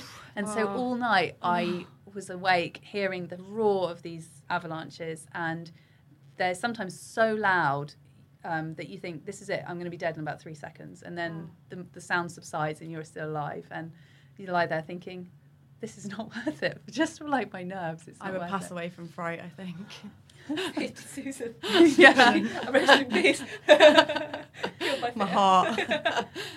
Yeah, that was me as well. I promise you. And then, yeah, but then the next day you get out of the tent and you start climbing, and it's like I am on K two. This is the mountain that I've read all the books of, and it's you know it's got this deadly reputation. It killed all these women in particular. Um, it, it seems to be like there's this thing around it being cursed for women, which is obviously a load of rubbish, but quite a lot of people have died on it, and quite a lot of women. And um, but then when you're actually on the mountain, you're like, what was I so afraid of? Like it's all it's all been built up to be this terrifying thing, but actually it's beautiful and the views are amazing and um, it, the climbing is incredible as well. It's this really there's some really steep kind of chimneys that you have to climb up and really great. But I got I got altitude sickness actually from I think having a big ego and getting really overexcited and like trying to keep not keep up but be in front of all the men on the peak, which Really? is so stupid. But there's this feeling of like having to prove yourself because you're a woman. And so if I can get to camp before all of you guys, then I deserve my place in this expedition. And and that's stupid. And I know that. And I've had to like torture myself about this so many times, but it still sometimes gets the better of me. And um, it did on this day. I like properly rushed um, went too fast. Your body doesn't have time to deal with the lack of oxygen that you're pushing it to, and it just doesn't have time to adapt. And, and so then you hit this wall and you start to get sick. And um, I had a, a swelling on my brain, um, and had to pretty much like come down the, the few hours later. Um, and that was really tough because you you're really sick and no one can help you down. Like there's no help. You just have to get your backpack on and go with your teammates. And obviously they're really there and caring for you, but you've got to be the one taking those steps. And uh, it was tough, but yeah, we, we, we got up and down alive. And then uh, just after I'd sort of called quits on my trip, my expedition there, an avalanche just came down K2 and buried all of our tents and all of our equipment. So it was really lucky that we weren't there at the time. And um, So all your teammates came back down with you. yeah, so we were all off the mountain. It was it was about a week, maybe more than a week later actually, and there'd been bad weather, and we knew there was snow had fallen up there, so we knew that the avalanche was gonna there was gonna be something coming. But I think this was also part of the mountain. Like there's seracs, these big hanging blocks of glacial ice that have been there for thousands of years stuck on the mountain. So you have the snow avalanches, but the worst ones are these big chunks of thousands of year old ice just falling off, and they are um, just like concrete flying down the mountain, really. So they just obliterate everything in the path, and um, we lost everything. Uh, like all the teams at K two, there was an American team, and there was you know teams from all over the world. I think we lost like two hundred thousand pounds or dollars worth of equipment in that avalanche But no one- between all of us. Everyone was okay. But everyone was okay because Thank God we'd all been off. Yeah. Thank God. So So it was Yeah. lucky. It's a real it was sliding really doors lucky. thing, isn't it? Yeah. yeah. Just like But no people really have managed to climb K2 even sort of since then. I think there's only been one or two years where people have actually reached the top because it is that difficult with the weather conditions and stuff. And in 14 Peaks, man, Yeah. he he got to K2 base camp in the documentary and he he's like, yeah, they're all like knackered and they just want to go home. And he goes into this tent and it's all my teammates that I was there with in No 2016. And I way. was like, oh my God, they're still there, still trying to do it. No way. And they're all like head in hands, like, you're crazy, you can't do this. And Nims comes along and he's like, yeah, we can. And they all did it. And I didn't realize at the time that they'd actually I knew they'd got to the top, but I didn't realize it was because of him. So uh, yeah, thank God for people like that sometimes. Are you going to try it again? I don't know. I think the more people that climb it, the more knowledge we have, the safer it gets and stuff. Yeah. But just like the basics of th- those avalanches, you know, they we can't change anything about that. And I, I'm a mother now, and I just don't know. I don't know. I don't know how to deal with it. Like there's Yeah. not there's not many of us. Um, women who are mothers who also want to climb um, these big big peaks and so it's really hard to actually know like what the right thing to do is Yeah. I guess So it's I just just- a yeah. So working sick. out. I'd love to say yes, and I'd love to go and do it, and I'd love to get to the top and get back down safely. But there's no guarantee of that. And if you do die, it'd be really, really annoying and heartbreaking. wouldn't it? Yeah. I feel like my daughter. It's not just about me anymore. That's like Yeah. the thing. Yeah. And we, and as women, we live with guilt constantly. So like the idea, like that's the ultimate guilt, isn't it? Being selfish, going climb mountain and dying. Yeah. Does you, do you think your husband feels the same guilt or would feel the same? I think guilt? he would actually. Yeah, he's he's really um, he's. I think sometimes he's a much better parent than I am. Like he's so loving and patient with our daughter, and uh, I think he would be. He would. I don't think he would even think. This is how good of a parent he is. He wouldn't even consider doing anything like hmm. dangerous that might risk his oh. chance to like grow up with her. Whereas for me, there's always just this lingering desire to go and do these crazy, dangerous things, and I can't quite. I think it. you're, Yeah. you're, yeah. You said in your book, you said your stepdad said that is superhuman, so climb Everest, and you and you say, you know, you said so many times today, like, oh, someone like me, if someone like me could do, it, anyone can do it. I don't think that's true. like, I think you are a superhuman. I think it's such a, a unique breed of person that does what you've done, and If you knew me, no, because you say in it that. that you're clumsy, and, and you know you say in your book that you're clumsy, and and and all these things. And obviously, I can see that you're like a real human person because you're in front of me. But like listening to what you've done, I'm just like that is extraordinary, and you still have this feeling inside you that you know you still want to do more, and it's like that's a it's the most amazing. Super, like I just I, ca- I cannot relate, and I just think it's amazing. Well, I did see that you'd run an ultra marathon last year, and I was like, "Oh my god, I'm so jealous! I would love to do something like that." Oh, and I, you could do an ultra. You could do. You could run home. you could just run that I think, home. I think it's so we, we so quickly forget what we've done and look to what we want to do next. And I'd love to do ultra marathons. So oh, I was like, "Oh, you'll be fine. Trust But me. I knew you'd say I knew you'd say that, and I just think we are so quick to forget our own things that we've done, and then think other people are doing like cool stuff. But actually, I mean, I pretty much all got our walked all thing. I'm sitting here thinking, well, what have I fucking done?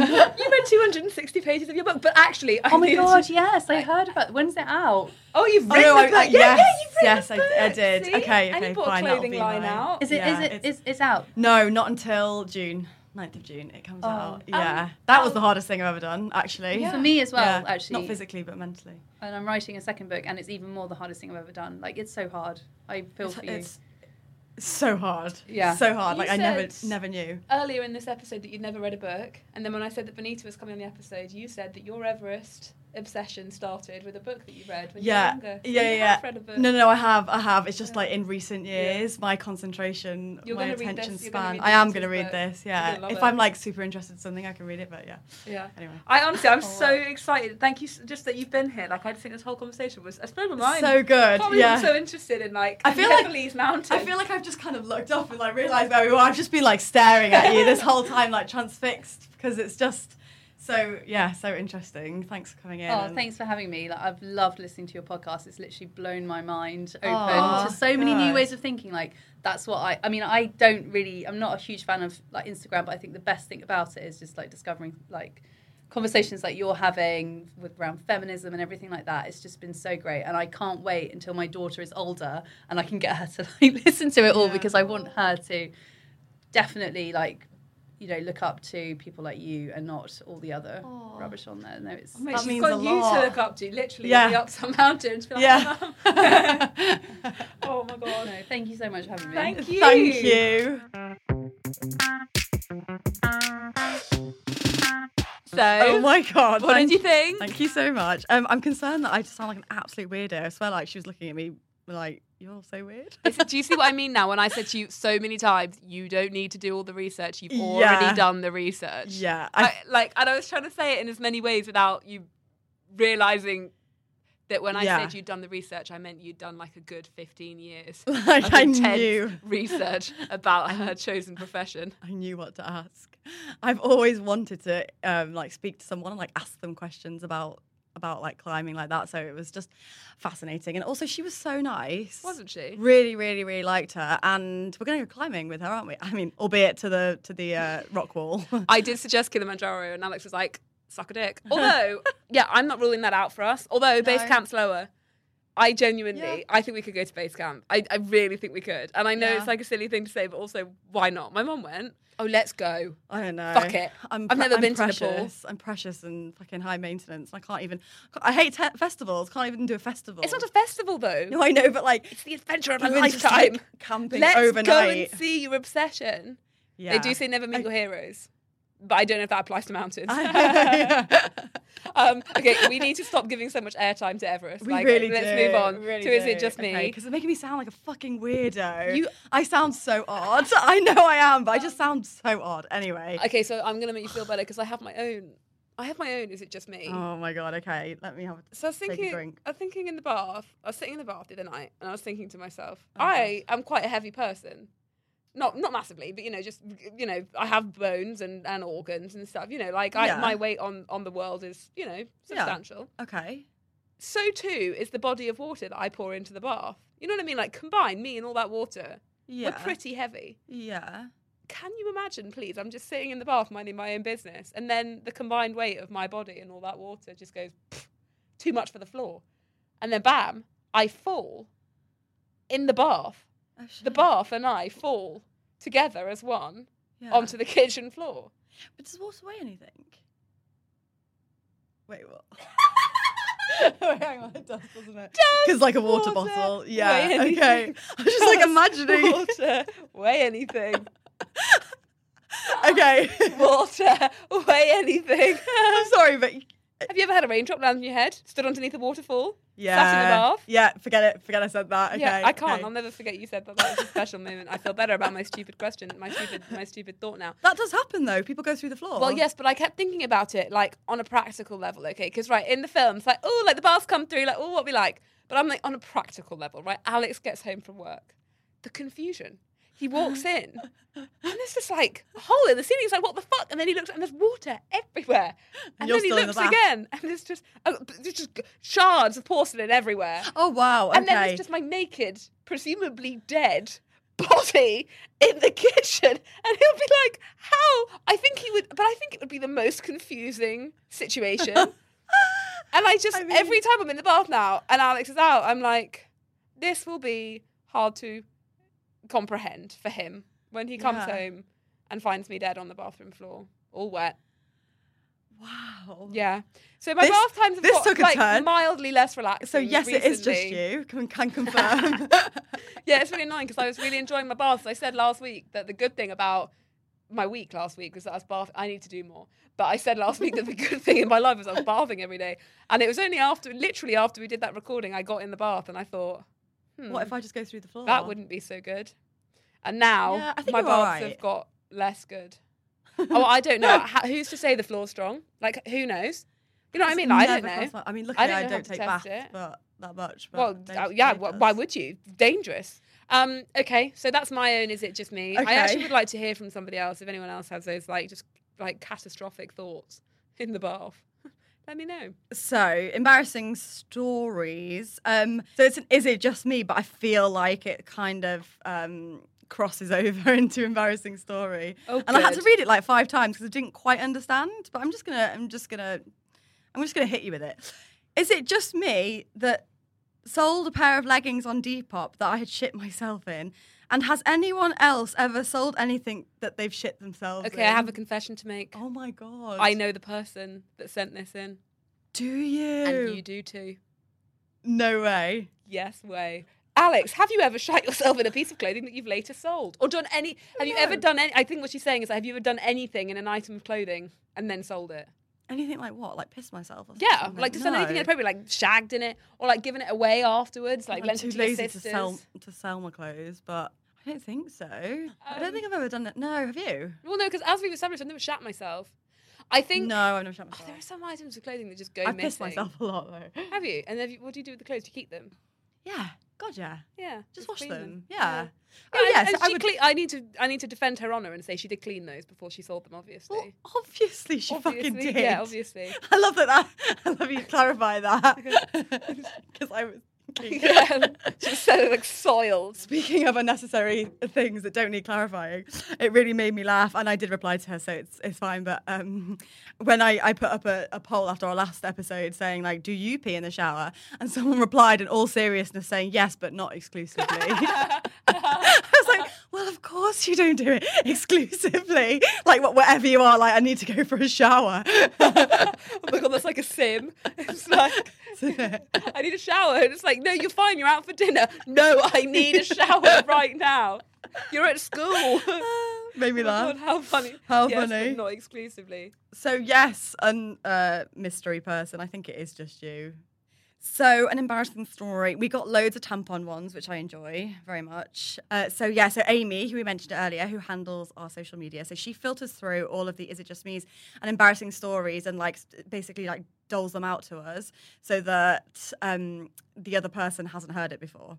So, um, your Is It Just Me section on tampons last week brought up a suppressed memory that I have, which I will be glad to forget once again. Many years ago, I was dating a guy and we were in the early days, and I was young and clearly very stupid. I went over to his for a weekend and was too embarrassed to say I was on my period, which I assumed would be fine. Dot, dot, dot, it was not. He lived with a few other guys, and unsurprisingly, they didn't have a bin. I needed to change my tampon and I was so scared of clogging their toilets. I had the bright idea of wrapping it in tissue and throwing it out the window. It was pitch black and I guess I assumed it was like an alley or some disused area. Anyway, all is well and the weekend is fab and I think no more of it until I get a call on Monday for him. He said from him, he said his downstairs neighbour owned the garden, their flat was above, and their dog had found a used tampon in their garden. The neighbour was rightly furious and made him come down and sort it out. I was mortified. I denied all knowledge and never saw him again. I really, truly wish this, is, this was exaggerated or an outright lie, but unfortunately it couldn't be more true. Oh my god, you know. Oh god. You know that's The just dog. the dog. The dog. It's The a dog, for me. You know what's ma- Like you know what's dog. frustrating? is it not frustrating? The thing that's it's I tell you what it is. It's the bath story again, right? There's just a process that happens here. You come home from work and you see, you know, dead me on the kitchen floor, and it's a whole it's a mm-hmm. series of stages. This this this nice downstairs neighbour is like, oh, a dog in the garden, and he does that thing that dog owners do, where you look and you're like, oh, there's a little dog in the garden. It's like, oh, what have you found? What have you found? What's it gonna be? Is it one of your toys? Oh, it's a used and then, and then you look around and you say, well, it's not yours, but it's not yours, but it's definitely not mine. And then it's like, well, whose could it be? And then you have to work it backwards. And that's That- why he called her. And that's why he called her. But also, why would he call her? I feel like if it was me, I'd just be like, uh, well, okay, this happened. like, This there's is obviously an This issue. So Yeah. let me just, just let me just like pretend this never happened. And I, why, why would he ring her and say like, was this you? But I like the idea that she's denied it so vehemently that, like, what? So speculation grew. Who else could it have been? They're looking at other upstairs neighbours He definitely knows it thrown it, her. from like two to 100%. He knows it I her. think the most suspicious part of this was that she never then spoke to him again. Nothing says Yeah. guilt quite like the complete disappearing. it's nothing to do with me, honestly, but also just delete my fucking number. I've evaporated. I do not exist. I have perished. Okay, so we've had an email. Hi, Em and Alex. Can't believe I'm starting my email in this way, but a great podcast. Please keep it I up. was about to say, wait, you're not going straight in, are you? Yeah. Where's our praise? love your plans for all the things you want to talk about. So thank you very much for the praise. You know we fucking love it. Um, I've just finished the podcast episode with Jameela, who is always great to hear from for a dose of straight up realism. But it's the is it just me discussion on being single that I want to respond to. Full disclaimer I'm 32 and in a relationship. I've been with my boyfriend for nearly three years now, but before that, I was absolutely living and loving my best single life. And if things don't work out, I'm sure I'd miss him, but I actually think I'd be okay in the long run. I'd get to rediscover myself all over again, make all my decisions just for me. Society thinks that's strange, but it's just conditioning we have that if you don't settle down, there's something wrong with you. And on that, I'd just like to enter my own Is It Just Me? Is it just me, or should we talk more about not wanting kids? Because I am 99% sure, leaving 1% there, because can you ever be 100% sure on anything like that? That I don't, for many reasons. But it's never talked about. It's just assumed that as women, we will. All the best. Never sure how to end casual emails. Oh, I have a lot to say about this actually. I do too. I just want to say the first half of that email, you are going to love next week's episode because we have the fantastic La La La Let Me Explain coming on to talk on Valentine's Day about exactly this sort of thing. Yeah. Um, the kid thing, we've definitely answered that bit now, but just for the rest of the relationship stuff, you're going to love next week. For but sure. for now, Yeah. what are you thinking? What are you? What are your thoughts? Hundred percent. Like I, I find it baffling how little people talk about it, and it is it's kind of like gaining momentum a little bit, and you can find some stuff on social media uh, now about people being child free and like choosing to be child free, but. I mean, historically, like it's been such a taboo. Like, you know, you're a woman, you're supposed to want kids. Like, that's what you're supposed to do. And I, I actually think because of that, a lot of people go, a, lot of people just have kids because they think they should. And I think if there was a wider conversation around it and people felt more, because because often if people say they don't want kids, they are met with this, oh, you're selfish. You're so selfish. You only just care The about yourself. po- no, phone. I don't think it's supposed to say the fucking Pope, but um, so I was like, the fucking Pope. Are we going to get trouble? no, I'm going to stand by it because he said a couple of weeks ago that it was selfish of women not to have children. Said they're like, so he doesn't have any children. Can, I just, I just need to, I just need to, I just need to make my peace with that. He said it's not. He said it's selfish for women not to have children, but the man himself and all of his men have no children. this is something that always niggles at me, but I'm scared to say it out loud because I'm, I'm worried that it like shames people who do choose to have children. But in my head, my logic, and like I want, I want kids, like I, I do, I, I, want, I want to have children. But like the logic in my head is that it's actually selfish, more selfish to have children because why are you bringing children into the world it's purely for your own and i say this as someone who wants to have children Yep. it's purely for your own reasons it's for I, I i don't think you can give me another reason Yeah. that's not to do with you is not going to benefit from our children. If anything, they're going to be a hindrance. Other people's children Yeah. are no good to anybody. Children are only good to the people that, right and there are enough people on the planet Yep. we don't need any more people so the uh, Arguably, so we need less. I genuinely think all of this, no offense to the Pope, because I don't know his agenda, but I'm just saying from what it looks like from here, it keeps women busy, keeps women distracted. Just get, just get, get them focused on a relationship. Get them focused on babies. Then they won't come for our jobs. Then they won't make a fuss about this. Then because they'll be busy. They'll Yeah, be busy having their yeah. babies and just and talking about milk and nappies, and that's what women are going to do, and that's fine within that, we don't talk about the fact that one in four pregnant. This is really fucking heavy. Sorry, but one in four pregnancies end in miscarriage. Mm. Like the way that we talk about pregnancy is obscene. Like it's like, oh, don't have sex because oh, you could you could get pregnant and have a baby. And we talk about sex in the context of only ever making a baby, and that's the only mm. point. As if it's as if it's the most standard, easy, and expected thing in the world. When the reality is, for so many women, having babies is a really hard thing to do. And a really good friend of mine lost her baby last week, and it was like. What the fuck? We have no Yeah. a miscarriage, but we have no tools to deal with that as Right. As w- women, it's just like what the what the fuck? Because the way that we speak about it is so one dimensional, and we have to make room for the fact that babies aren't easy to have, yeah and babies aren't what everybody wants. And that's great. Why? Why? Do, why do we need other women? to Because there are so many amazing people. Do you follow um, Move with Tara on it? Yeah, I love her. Yeah, because she put up like, and Sophie Milner does the same, and they say we don't want kids, and all the women DM them and they go, "Well, you, you might change your mind." It's like, all right.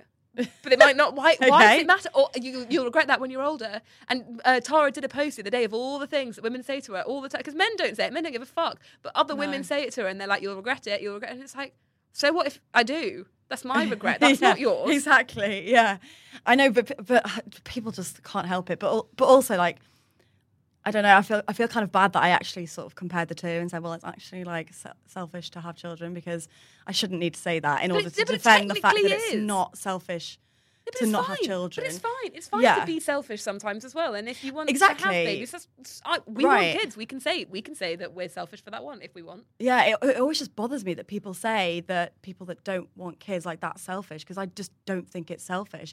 I think it's responsible. I think it's like because I mean, like again, like we talked about with with Lala next week, earlier this day next week. um, you're you're you're you're bringing someone into the world. They've got to know, like they can't say yes or no to that. You're bringing someone into the world, and you have to be super sure that you're going to be able to provide them and and you know f- fulfill their or meet their needs. So yeah, I think it's a really I think it's a cool thing when someone realizes that they don't want children. I think it's brilliant. I do. And this is the societal expectation that all women want babies removes a woman's right to her body Mm. because it's saying that that's what you're going to do whether or not you really want it this is what you were made for and this is what you're going to do and this is what we need you to do in order to succeed as a woman and that in the same i mean this is a massive part of the debate around like reproductive rights but this gives no autonomy to you as a woman to fight on any of this conversation, to have any space in this conversation, not only should you be able to have the right to terminate a pregnancy if you want, the right to get pregnant if you want, you have the right to not get pregnant. And we don't give any space to that. Like, it's the most ridiculous thing. Like, the way that women speak, even speak to women, like, and I'm sure you, you know, you're married now and you must have it of people saying, well, well, when are you? When are you? Uh, when are you? yes. It's like, fuck off. Fuck off. You've got no idea. You've got no idea. even you know when I was like talking about the book and I had this big announcement and I specifically said like it's something that I you know took me almost a year to like work on and it was so hard and da da da and then like I did like any guesses and then like one in four was like you're pregnant you're pregnant you're pregnant to me, a year to I'm work like, on it was very hard. it was so hard oh no no Yeah. did not mean that I That's didn't exactly mean what I thought you th- meant. that's not what I meant No, I know it's what you meant. I just thought it'd be fun to take down that path. Um, sod. but that- it's like definitely there needs to be yeah. a wider conversation around it and people should feel free at like you know free to speak about it because then if we can all speak about it like people can explore it and like come to their own conclusions and not just be forced down this one path that we're all told that we have to do Yeah, and I don't know. I just think more. We need simultaneously more and less conversation around this because we need less of that. Are you're pregnant yet? Are you trying? Are you pregnant? Well, no one Yeah. even asks if you're trying. It's like, are you having babies? Are you having babies? Are you Yeah. having babies? As if like, oh, you're having a baby. You know, Yeah. I can't. I mean, like, I'm just like obsessively terrified of in, of infertility and and str- like that's my my personal fear and and stress around this. But yeah but then you know when like what happened to my friend and what happens to so many women and there's just no space to speak about that. And it's like it's the weirdest thing because there is a conversation and there is a rhetoric surrounding pregnancy Mm.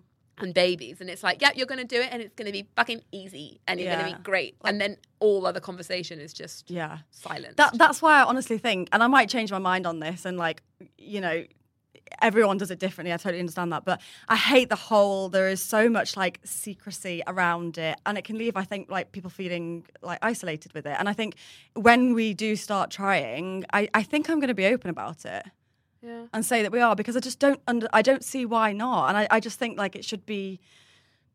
I don't know. What do you think? Because to me, it should be more of an open conversation. But I also understand why people want to keep it quiet because everyone's then thinking all the time, "Are you pregnant? Are you pregnant?" But everyone's going to be thinking that all the time anyway. Because I honestly, I I'm noticed it. 33 and we're Yeah. married, so I noticed it literally last night because I wasn't drinking at dinner, and Yeah. Alex's friends were like, "Oh," I'm like, Yeah. "Stop doing that." It Yeah. happens every time I, I don't drink or whatever. I'm like, "Stop doing that," because it, it puts so much pressure on me. Yeah. And there's a bit of me that would love. I mean, because obviously we're not we're not trying, and we're like, you know. We've got shit to do.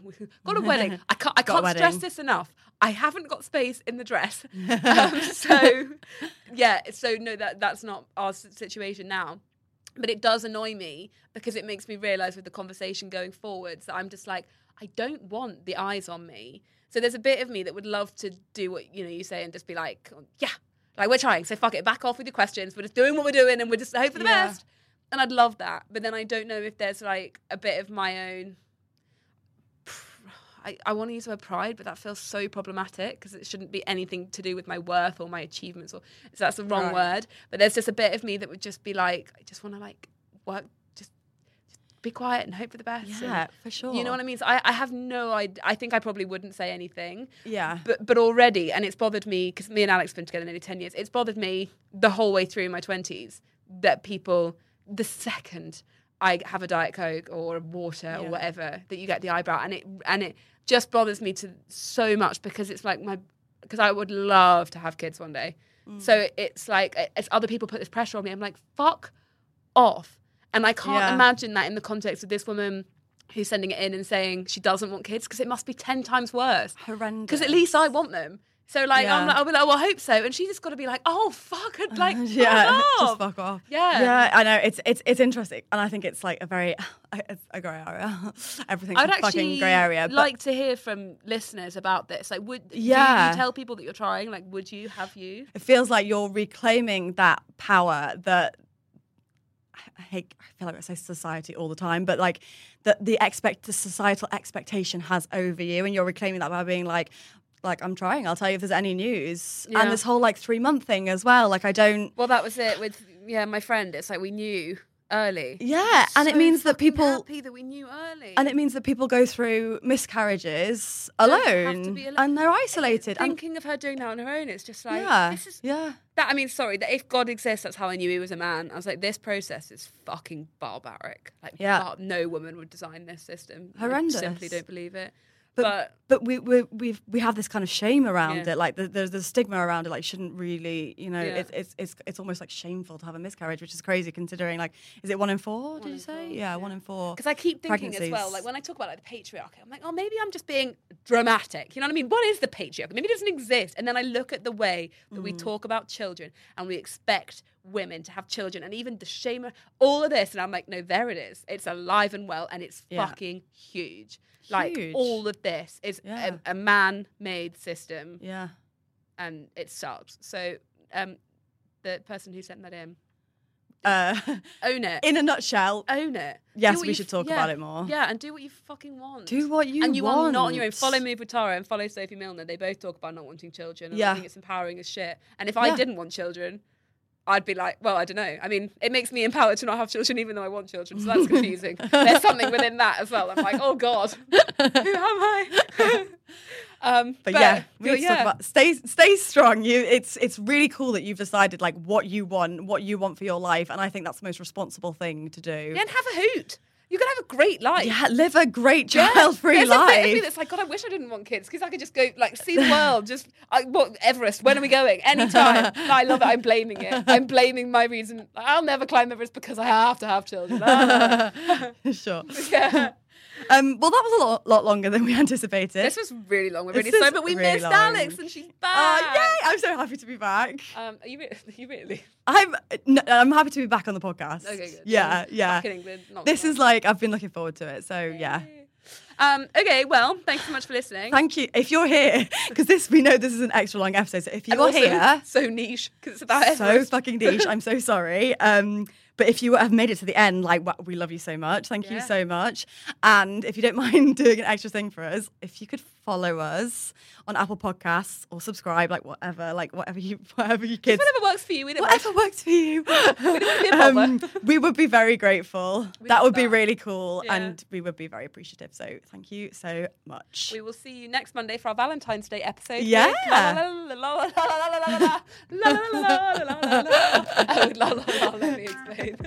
Ooh, I felt like I, I felt like I had to do a love noise. When